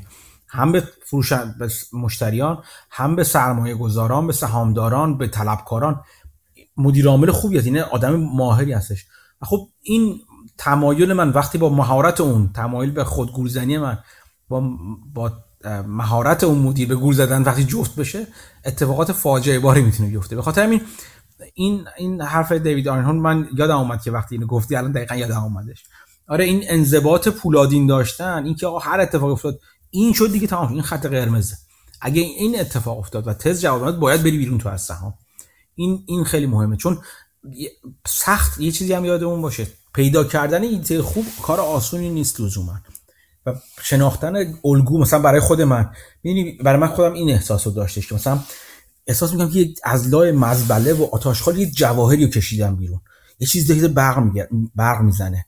وقتی این چیز براق و درخشان کشم بیرون پس بیام میگه یکی بیاد بیام میگه آقا این که کشیدی مال تو نیستش اینجا اموال دولتی این مال دولت. من دلم نمیاد ولش کنم بگم پس برای من ارزشی نداره. همچنان میگه من این کار رو گذاشتم این این نبوغ رو تو خیال واهی خودم اینو به خودم اینجوری میگم که این نبوغ رو داشتم که من اینو پیدا کردم. در که دیگه عادت داداش مال تو نیستش نبوغ هم اگه داشته باشی این مال تو نیستش. این این زمان و زحمتی که گذاشتم اون به قول معروف میگن سانک کاستی که گذاشتم اون هزینه ای که کردم برای اون یا اون چیز روانی که بخواید نکنی اون حال خوبی که به من داده بابت پیدا کردن همچین چیزی اینا همه موانعی برای این هستش که من اونو وا بنهم. ولی باید یاد بگیرم که وا بنهم دیگه. این دنیل کانمن سانکاست خیلی پایینی داره. آدم باید یادآوری بکنه به خودش که اگه مثلا یه چیزی رو وقت خیلی زیادی هم روش گذاشته به اون زمان و وقتی که زمان و تلاشی که روش گذاشته همیشه بتونه بیتوجه باشه و صفرش بکنه و ریست بکنه و از صفر شروع بکنه اگه لازم. درسته. فکر کنم جزئیات این حرفی که می‌زنی تو مصاحبه ویلیام گرین با جیسون زواگ اگه اشتباه نکنم این بحث میشه که در این کار من رفتارش اینجوریه. آره ولی چند جا من شنیدم این رفتار در کار منو. حالا یه چیز یه چیز دیگه هم بگم اینو بگم دیگه من دیگه ادامهش چون واقعا باید متاسفانه گپ و گفت امروز رو کوتاهش کنم دیگه. اونم اینه که من باز این در مورد سانکاست من قبلش مشکلی ندارم یعنی بازم از اعترافات خودم بگم. اینکه من مثلا فرض کنید راجبه ایده فکر کردم نزدیک شدم هی برام جذابتر شده جذابتر شده جذابتر شده ولی هنوز خریدی انجام ندادم خب؟ تا آخرین لحظه که خرید انجام دادم حتی هر چقدر طول من ایدایی بودی که ماها روش کار کردم و دست به خرید نزدم. بعد مثلا اون آخرش یه چیزی دیدم که خوشم نمیاد و گذاشتمش کنار. یا دائم به صورت دائم و نهایی گذاشتمش کنار یا فعلا گذاشتم کنار تا مثلا بیشتر برام آشکار بشه بفهمم که بیشتر بفهمم که آیا اون شکی که بهش پیدا کردم درست یا نه. تا اونجا من مشکلی با سانکاست ندارم. یعنی خیلی راحت می‌ذارم کنار تا اونجا. ولی بعدش که من commit می‌کنم یعنی commitment وقتی به وجود میاد چون خرید یه جور commitment دیگه. یعنی شما یه جور متعهد میشین به اون خریدی که انجام می‌دید. بعدش برای من سخت میشه. می‌دونی چی میگم؟ یعنی بعدش انگار برام سخت میشه من این تصمیم گرفتم انگار انگار که من اعلام کرده باشم. یکی از چیزایی که مثلا برای این کسایی که می‌خوان ورزش کنن یا مثلا لاغر کنن یا اگه کار خوبی که می‌کنن میگن که شما بیاین اون commitment خودتون رو اعلام کنید به بقیه. و این باعث میشه شما متحد بمونید به اون تصمیم. یکی از دلایلی که مثلا افراد میگن که حتی بعضا نمی‌خوان سرمایه گذاری خودشون سهامی که می‌خوان اعلام کنن اینی که نمی‌خوان وایسن ازش دفاع کنن یا براشون برای خودشون هزینه بیرون اومدن از اون سهام رو ببرم ببرم بالا برای خودشون. این برن اگه اعلام نکنم برای خود من این یعنی این جزء بایاس های ذهنی من بوده و من دیدم که حتی اگر اعلام نکنم به کسی همین که خودم این تصمیم رو گرفته باشم که سهامی بخرم از اون به بعد سانکاس برای من تازه معنی پیدا می‌کنه. قبلش اهمیتی برام نداره که چقدر ایده زمان گذاشتم سر ایده. ولی وقتی ایده رو وارد شدم یعنی پول گذاشتم روش و خریدم برای من سختتر میشه خیلی سختتر میشه که دست ازش بکشم. اینم جزو چیزی که من باز فهمیدم.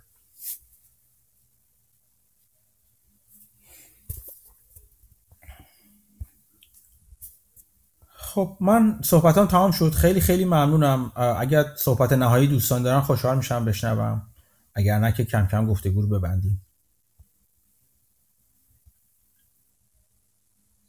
خیلی هم عالی. مرسی. مرسی از همه دوستانی که اومدن شرکت کردن. مسعود حمید روزبه ایمان علی که بود زودتر. اون یکی علی که بود زودتر. خیلی خیلی ممنونم از همه دوستان که شرکت کردن در گفتگو.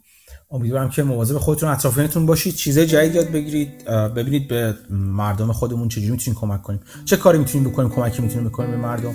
و هفته بعد دوباره دوره هم دیگه جمع بشیم و با هم دیگه گفت داشته باشیم. خیلی ممنون از همگی و خدا نگهدارتون تا هفته آینده.